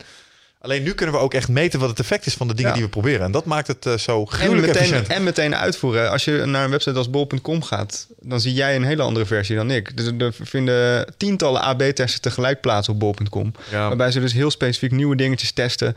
op mensen die eerder bepaald bedrag, gedrag hebben vertoond. Uh, daar laten ze weer andere trucjes aan zien dan aan andere mensen. Dus de fijnmazigheid en de snelheid en de feedback... en, en dan ook nog eens keertje het, het ongeëvenaarde platform... digitale platform van de smartphone... Mm-hmm. waarmee je ze wel kunt zenden als ontvangen... Dat, dat zorgt voor een, een, een, een boom aan dit soort uh, mogelijkheden. Nou, en je raakte het er straks al een beetje aan... het, het vermogen van machine learning en A I. En dat ja. vind ik ook een heel verontrustend component. Ja. Namelijk het component dat er nu een soort entiteit... nou, ze zijn nog niet zelfbewust of zo... maar er is een soort... iets gaande, uh, wat op een gegeven moment out of our control is... en dat ja. hier ook mee aan de haal gaat. Ja. Ik ben wel van de school dat... maar die waarschuwingen over dat er een soort van wereldwijd brein aankomt... dat ons overbodig gaat maken, dat, dat is echt niet wat je hoort als je met A I-wetenschappers nee, praat. Nee, dat heb ik me ook wel uh, Ik heb laatst met uh, degene die bij M I T, dus uh, echt de top technische universiteit van Amerika, het A I-lab runt. En uh, die doet dit echt af als uh, totaal broodje aap verhaal. Mm-hmm. Uh, er is een uh, A I, uh, voormalig A I-directeur van Google. Uh, die zegt de kans op uh, dat scenario van een soort van wereldwijd superbrein. Uh, dat mensen overbodig maakt, is net zo waarschijnlijk, is net zo'n soort scenario als overbevolking op Mars. Mm-hmm. In de verre toekomst kan het misschien, het, het, is, het is heel ver gedacht. Maar als je nu kijkt naar wat A I kan, is vooral heel goed patronen ontdekken, vooral heel goed specifieke taken. A I kan heel ja. goed co-spelen, schaken. Uh, maar dat soort hele doembeelden, dat is volgens mij nog wel heel erg ver weg. Mm-hmm. Het betekent niet dat het niet interessant is om over na te denken, want het roept allerlei interessante filosofische vragen op. Maar ik wil net zeggen, waarom zijn, dat, dat vraag ik me dan wel af. Wat me wel opvalt is dat een aantal mensen die ik best wel op een uh, intellectueel voetstuk heb staan, denk aan een Sam Harris, denk aan een Elon ja. Musk, ja. denk aan ja. een, uh, hoe heet de meneer? Ach, ik vergeet zijn naam altijd. Zit in de rolstoel. Stephen Hawking. Stephen Hawking, ja. denk ik wel. Um, die steken wel een hand omhoog. Ja, en, zeggen, en dat zijn geen domme jongens, dat uh, is zeker waar. Maar misschien gewoon geen specialist. Uh, Nou ja, zo, nog Elon Musk, uh, nog Stephen Hawking is A I-specialist. Ja, precies. Ja. Uh, en uh, de A I-specialisten die je spreekt, zijn er erg over verdeeld. Ik heb laatst heel interessant boek, ook uh, Life drie punt nul van uh, Max Tegmark, ook een M I T-hoogleraar natuurkunde, die deze vraag ook een beetje verkent. En hij, houdt ook een, hij, hij komt ook met een peiling onder A I-hoogleraren, waar hij die vraag voorlegt van wat is nou de, de waarschijnlijkheid dat dit scenario van de mensheid wordt overbodig, de singularity komt eraan. Mm-hmm. Uh, is, dat, is dat nou iets waar wij ons echt al zorgen over moeten maken? En dan is het ongeveer fifty-fifty. Dus er is ook wel een heel groot deel serieuze uh, wetenschappers, A I, ja. die de andere kant Uh, opdenkt, maar gewoon gebaseerd op wat A I nu is en wat A I nu kan. Namelijk hele specifieke afgebakende taken. En ook nog eens een keertje op een manier die vaak nog niet eens zo heel erg zou kwalificeren als intelligent voor mensen. Maar gewoon als heel efficiënt of heel goed in het herkennen van patronen. Ja, ja. Uh, niet in het leggen van verbanden, niet in het laten zien van bewustzijn of gevoel of uh, inlevingsvermogen. Uh, wat, wat mensen dus als, als intelligent zouden kwalificeren. Denk ik dat het zo'n vaart niet gaat lopen. Maar kijk, die technologie gedijt bij data. Hoe meer data, hoe beter. En wat wel eens wordt vergeten is dat uh, we gebruiken nu A I al voor best wel veel zaken. Voor uh, recruitmentbedrijven gebruiken ja, ja. A I om uh, kandidaten te screenen. Uh, er zijn zelfs experimenten om rechtspraak uh, te laten assisteren met A I. En we gebruiken dan A I een beetje als een soort van neutrale, uh, betere variant van mensen. Terwijl dat is volgens mij een best wel gevaarlijke manier van denken. Mm-hmm. Want die data waar ze die beslissing op uh, baseren, zijn menselijke data. En in die menselijke data staan vooroordelen. Dingen als discriminatie, uh, dingen als racisme. Uh, dat is ook iets waar Google zelf voor waarschuwt. Uh, dat in kunstmatige intelligentie-algoritmes biases kunnen voorkomen die menselijke vooroordelen, zoals racisme en discriminatie, alleen maar kunnen versterken. Nou ja, luister, je gaf het er straks al aan. Het is een, de, de huidige generatie is de generatie van het internet. Nou, het internet is niet alleen bekend geworden door uh, de online beurs en dat je het weer uh, real-time kan nee. zien. Er is een ander aspect van de menselijkheid waardoor het bijzonder populair geworden is. En dat voed je ook aan je A I. Ja. Die honderden gigabytes aan allerlei expliciete filmpjes uh, uh, en de meest verschrikkelijke ja. ongelukken of ja. snuf of uh, dingen die we elkaar aandoen. Of uh, mm. wat was ik weer? Jeroen die uh, op geen stijl en, uh, een of ander ding in de fik nou, steekt. Daar, daar is een heel mooi voorbeeld ook van. Oh, hè? Ja, met dat rotje of Jeroen. Zo. Hè? Jeroen. Ja, dat, soort, dat soort dingen krijg ik helemaal niet meer binnen. Vroeger was dat echt, uh, had ik allemaal die apps dingen zo. Uh, ik denk dat ik één keer in de maand zo'n filmpje binnenkrijg, dat het veel is nu. Ja. Mijn ah, je mist er niet heel veel aan, denk ah, ik. Dat hoor. Heeft dus ook mee te maken dat je aangeeft aan de mensen ja. die dat altijd sturen van joh, ik, uh, ik hoef dit niet. Maar er is een heel mooi voorbeeld van wat jij net zegt. Hè? Dat, dat die, ook de pulpdata ook wordt meegenomen in die A I. Ze, uh, Microsoft had op een gegeven moment een soort van chatbot losgelaten op Twitter, die op een gegeven moment echt de meest uh, uh, nazistische, racistische dingen ging uitspuien. Omdat die het baseerde op gesprekken die daadwerkelijk op Twitter plaatsvonden. Ja, het... En, je, en het gaat veel verder, want er is ook... Uh, Er zijn uh, systemen, predictive policing, waarmee wordt voorspeld waar in bepaalde wijken uh, grotere kansen op criminaliteit. Uh, en wat nou als een algoritme uh, bepaalde etn- etniciteit van uh, bewoners meeneemt. Mm-hmm. En dat is in Amerika bijvoorbeeld ook al gebeurd, dat je uh, een algoritme had dat moest voorspellen wat de recidieve kans is van bepaalde verdachten. Dus de kans is dat mensen nog een keertje een misdaad gaan plegen. Uh-huh. Uh, gewoon te relateren bleek te zijn aan de huidskleur van die mensen. Ja. En dat algoritme dat werd gebruikt om gerechtelijke beslissingen te ondersteunen. Dus dan zie je dat data uh, die, waar uh, menselijke fouten in zitten, menselijke vooroordelen, Uh, worden versterkt op een manier die gewoon ongrondwettig is. Dus... Ja, ja, ja, dus het gaat uh, zeg maar een bepaalde tendens die misschien een beetje onder het oppervlak blijft, die wordt vergroot omdat ze er ja. al in zitten en zo'n stukje A I dat dan vervolgens overneemt en uh, als waar bestempelt. En hij kan een soort van vergrootglas zetten op menselijke data door het herhalen van patronen, door het vergroten van patronen. En uh, volgens mij is dat een veel reëler gevaar dan Uh, oh, oh, A I gaat de wereld over, ja. over, overnemen. Ik denk ook niet dat A I... Um, de zorg die ik heb is niet zozeer Skynet. Nee. Het is, uh, het is wat mensen gaan doen met die algoritmes, uh, met ja. de enorme hoeveelheid data. Want ja. dat kun je op allerlei hele slimme manieren inzetten. Ja. Dat kan natuurlijk op allerlei hele slechte manieren inzetten, ja. waar we het al een beetje over gehad hebben. En, ja, het is met name dat. En het feit dat het een black box is. Wat ik ook verontrustend ja, vind aan dat is dat op een gegeven moment voor de ontwikkelaars ook niet meer helemaal duidelijk is wat er nou gebeurt onder de motorkap. Ja. Dat is het. Dat is een groot probleem. Dat die, die A I-algoritmes totaal ondoorzichtig zijn. Gewoon de, de technische eigenschappen van A I betekent dat je vaak de, de, het mechanisme, het algoritme Uh, waarmee beslissingen word, worden genomen, niet kan reconstrueren. Dus je weet gewoon niet op basis van welke data, van welke input die systemen tot die beslissingen komen. En Een, een denker die jij net aanhoudt ook, Sam Harris, die denkt hier ook heel interessant over na. En wat ik ook wel een reëel gevaar vind is, A I kan natuurlijk wel degelijk hele grote voordelen met zich meebrengen. Als jij een heel geavanceerde A I hebt dat heel goed bepaalde strategische beslissingen kan nemen, dan heb je gewoon als land een enorm voordeel. En Sam Harris zegt ook, het is onvermijdelijk dat er een soort van wapenwedloop Uh, ontstaat tussen grootmachten om het eerste grote, echte super A I. En dan moet je dus eigenlijk een soort van Manhattan Project omheen bouwen, zoals bij de atoombom ook is geprobeerd. Want dit kan wel eens, als het echt een heel goed systeem wordt, het allesbeslissende wapen worden. Mm-hmm. Ja, want je kan er potentieel een hele infrastructuur mee lam leggen. Op wat voor manier dan ook. Ja. En, en die kwetsbaarheid wordt alleen maar groter. Want een van de toepassingen die ik ook voor A I zit, waar we hier in Nederland met z'n allen per direct effect van zouden sorteren, is bijvoorbeeld een A I die alle computer... Die, stel je voor, hè, je sluit je iPhone die een navigatieoptie heeft aan op een module in je auto. En plots kan dat ding ja. afstemmen in een, in een netwerk waar iedereen rijdt, hoe hard het rijdt. En een A I die reguleert vervolgens de snelheid van jouw auto. Ja. En de route die jij neemt. Ja. Dat gaat iedereen reistijd en file besparen. Tegelijkertijd, je introduceert een, een mechanisme in je, in je economie dat als een uh, externe macht het zou hacken of zou het lam weten ja. te leggen of een A I erop los ja. zou laten die het volgens verwoest, lig je hele infrastructuur op de gat. Nou, dan heb je een economische schade, daar word je helemaal bang van. Ja. Dus dat zijn wel een paar voor- en nadelen die, die je daaraan ziet. Um, je had het net over de singularity. Hoe kijk je daar tegenaan? Als uh, een heel interessant filosofisch concept. Mm-hmm. Uh, wat me er heel erg in aanspreekt is uh, dat je in heel veel technologie een uh, exponentiële ontwikkeling ziet. Dus uh, één wordt twee, wordt vier, wordt acht. En dat dat op een gegeven moment zo'n snelheid gaat aannemen dat je dat eigenlijk als mensen heel moeilijk nog maar kan inschatten en bijhouden. Mm-hmm. Volgens mij zie je dat in veel technologieën wel gebeuren. Uh, maar nogmaals, als je kijkt naar waar de technologie nu staat en ook gewoon naar de fundamentele eigenschappen van die technologie. Mm-hmm. Uh, dan, zijn, dan moet er nog zoveel technisch werk verzet worden voordat je uh, daadwerkelijk die versnelling in computerrekenkracht kunt krijgen uh, die tot singularity zou leiden. En een van de basisaannames die onder singularity ligt is de wet van Moore. Ja. Dat chips uh, uh, per ongeveer twee jaar uh, verdubbelen in snelheid. En juist die wet van Moore die uh, neemt heel erg af in snelheid. Toch wel? Ja. En ik bedoel, er wordt ook gewerkt aan weer opvolging van de wet van Moore en kwantumcomputers uh, die Precies, ja. zouden dat kunnen versnellen.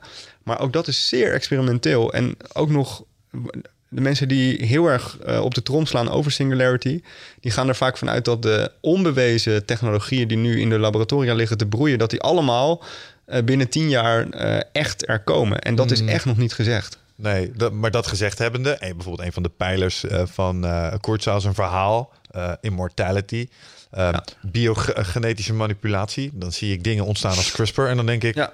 mm, vol, volgens mij zijn we er niet zo heel ver meer vandaan van sommige onderdeeltjes ja, maar van de dat is, er, zijn, er zijn heel serieus te nemen denkers die dit als een serieus scenario beschouwen. En uh, in Davos, waar ik dus was, uh, daar uh, sprak ook Yuval Noah Harari.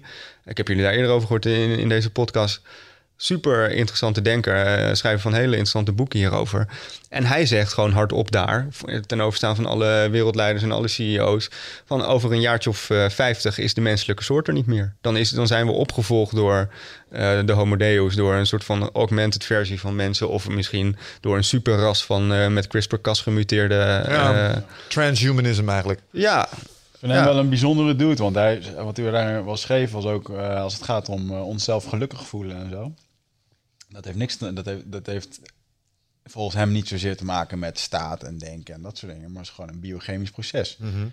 Dus waarom zou je op een gegeven moment niet een soort van infuus kunnen krijgen waardoor jij je continu gelukkig voelt? Ja, maar in, volgens in, mij, wat hij, wat hij subtiel doet in dat boek is die ontwikkeling schetsen. Mm-hmm. Van, je kunt in principe alles in data vangen en dus uh, de logische redenering kan je dan met algoritmes en met kunstmatige intelligentie betere beslissingen nemen die beter is voor mensen.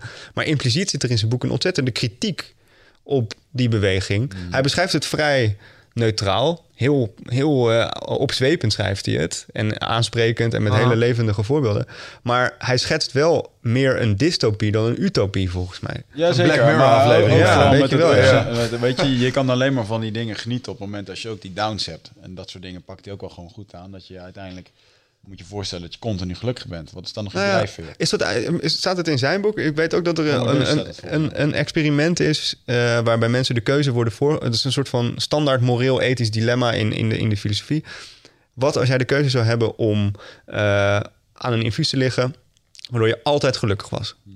Zou je dat dan verkiezen boven het leven wat je nu hebt... waarbij je ook wel eens ongelukkig bent? De grote meerderheid van mensen zegt... nee, ik zou, ik zou niet een infuus of een pilletje willen... waarmee ik kunstmatig alleen maar gelukkig ben. Nou, want dat gaat over de essentie. De essentie Precies. Ik denk serieus, de essentie waarom je bent... is om dingen te ervaren. En als je alles maar als gelukkig... Als je, uh, als je oma doodgaat en je ervaart het als gelukkig zijnde... dan, dan denk ik dat je een... Uh, zoals het hier bedoeld is op aarde... dat je dat niet ja. op de correcte manier tot je krijgt. Ja, en dat vinden de meeste mensen ook. En ik denk dat dat ook heel belangrijk is. In, op het moment dat uh, kunstmatige systemen...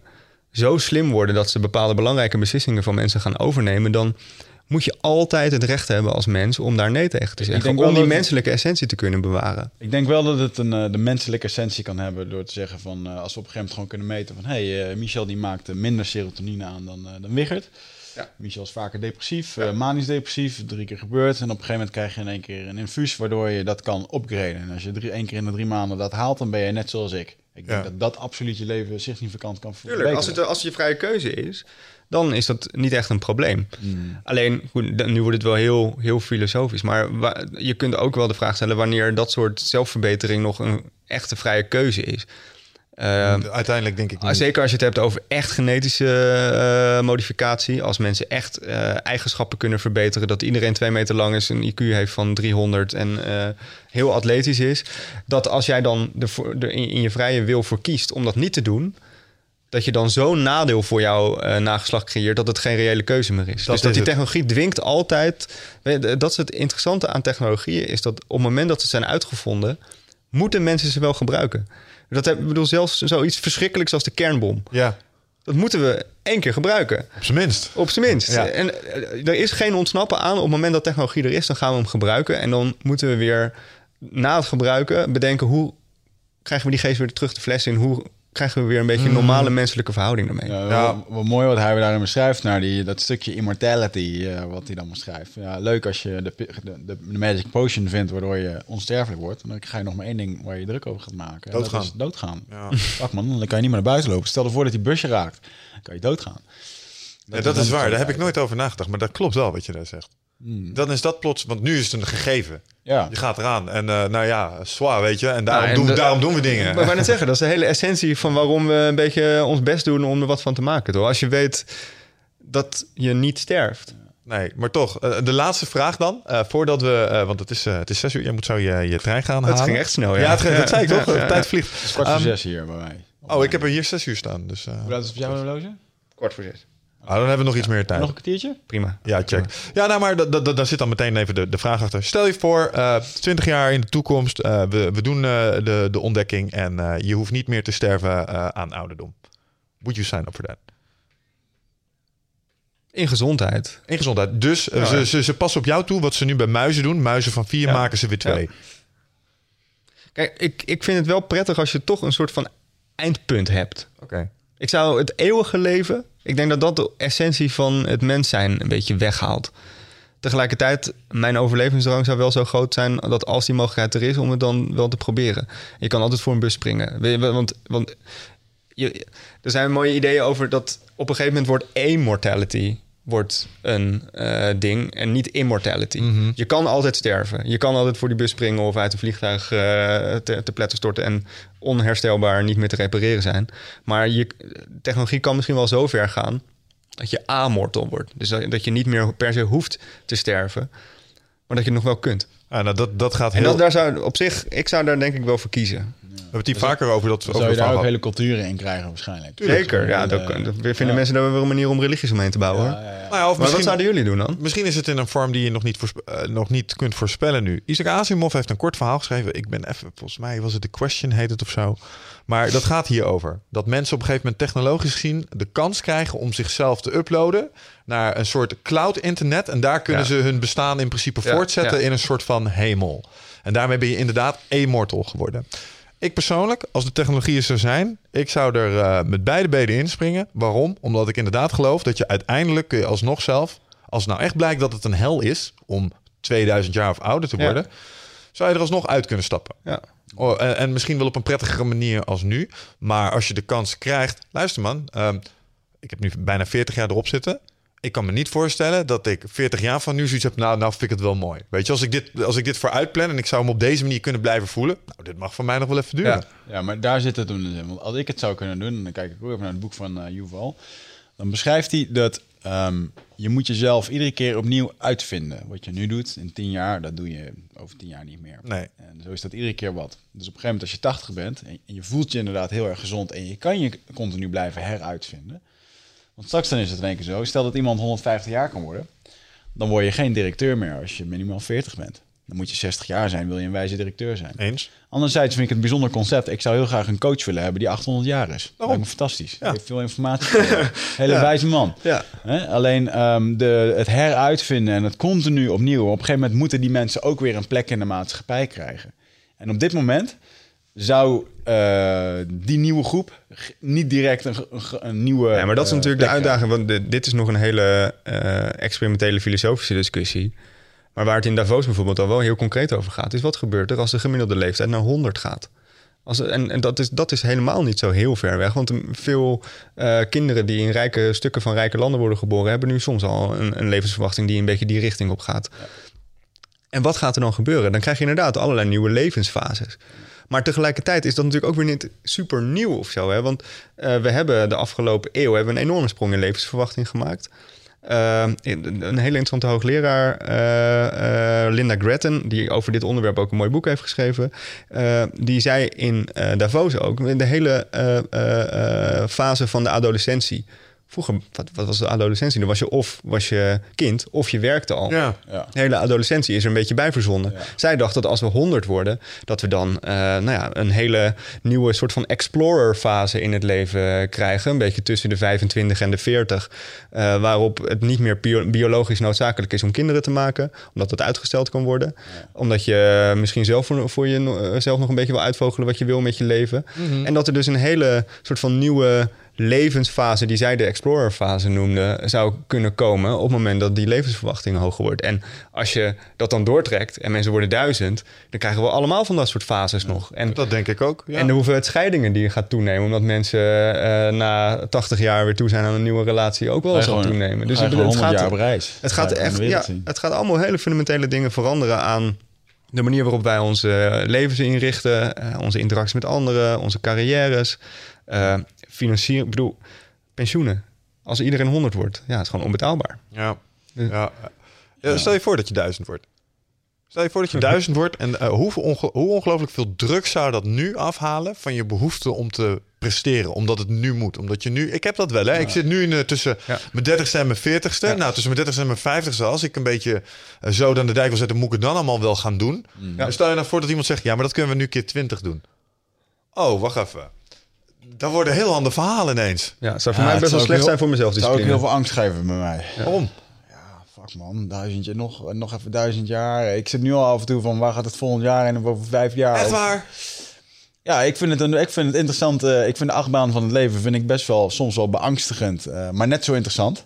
Hè, dus het, het triggert mij om dingen te doen en het ondernemen. En, en ook wetende dat de tijd beperkt is om nu keuzes te maken wat je wil doen. Ik bedoel, uh, ja. Uh, ja, weet je, kijk, op het moment als ik, uh, als je duizend jaar hebt, ja goed, uh, dan gaat iedereen wel... Uh... Ja, maar je zou ergens eens de diepte in kunnen spelen. Ik ben uh, recentelijk begonnen met leren piano spelen. En ik merk maar je dat zou ik... heel goed kunnen leren piano spelen in duizend ik, jaar. Ik zit nu video's te kijken, how to, weet je wel, look like you know how to play piano in two hours, weet je wel, dat soort shit. Omdat je eigenlijk te weinig tijd vindt voor jezelf om je dat eigen te maken, maar je wil er toch iets mee kunnen. Dan, dus heb, je niet, voor... dan heb je niet de ten thousand hour rule, maar de ten thousand year rule. Gewoon. Bij wijze van spreken. Ja. En dan zou je eens echt lekker je tijd kunnen nemen om je dingen ja, maar eigen te dan maken. Dan heb ik liever zoals de Matrix, dat je gewoon aan een andere headphone wordt gegooid en dat gewoon even uh, je zwarte band jutsu in één keer in je brein wordt gegooid. Ik vraag me af of dat leuk is. Want een belangrijk deel van de kick van je zwarte band omgedaan krijgen is dat je een hele lange weg hebt ja, moeten afleggen ja, voordat je hem had. Ik heb er vijftien jaar over gedaan, maar uh, ik zou er geen duizend jaar over willen doen. Nee, maar ja, ik denk anderzijds je... zou ik wel weer duizend jaar willen trainen. Dat lijkt me wel mooi. Ja, ik denk dat, dat ze nieuwe banden zouden moeten uitvinden. Ja. De dubbele zwarte band. Nou, dat zijn dannen volgens mij. Ik, zei, ik was laatst in uh, Brazilië. Toen vroegen ze wat voor band ben je. Toen zei ik uh, Faisa, Faisa um, Prata of zo. In plaats van Preto. En Prata is zilver. Hij zo... Zilveren band? Zilveren band. Aluminiumfolie. Ja. Mooi. Maar goed. Um, ja, we gaan nu wel een beetje aan het einde komen. Ja joh. Ik vond het een leuk gesprek, man. Ja, we gingen van smartphone-appjes tot duizend jaar leven. Dus ja, uh, ja cool. Ik zei nog dat we goed waren in afdwalen. Ja. Is er nog iets nou, maar het hangt heeft allemaal met elkaar te maken. Hè? Ja, ja, dus, ja, nee, ja, het was een samenhangend ja. verhaal volgens ja, mij. Ja, ja. Ik vond het ook leuk. Zijn er nog dingen waar mensen jou binnenkort kunnen vinden of waar ze jou in de gaten moeten houden? Ja, mijn stukken weer in N R C kunnen ze altijd lezen. En ik uh, stuur elke week een e-mail-nieuwsbrief, Future Affairs, waarbij ik een beetje samenvatting maak van de interessantste stukken over de toekomst, over de technologie die in ontwikkeling is uh, elke week. En uh, die kan je vinden als je op mijn naam Google, dus Wouter van Noort met een T, en dan nieuwsbrief en dan vind je hem. Oké, okay, cool. Iedereen even subscriben daar voor je dosis uh, futurologie. Wat doet Wouter over drie jaar? Ik heb toevallig een tijdje geleden met een coach besproken dat ik nu even ga genieten van waar ik nu ben. Omdat het ah. gewoon, ik zit in een goede flow. En uh, het zat me juist een beetje dwars om de hele tijd weer een punt op de horizon te zetten. Dus ik ga dat nu ook even niet doen. Ik ga nu gewoon even genieten. En, uh, telefoon uit. Precies. Drie jaar gewoon genieten. Klinkt als goed advies. Ja, focus, mindfulness en genieten. Oké, okay, ja, man, dankjewel ja. dat je er was. En uh, tot de volgende podcast. Tot de volgende Thanks. keer jongens. Ciao.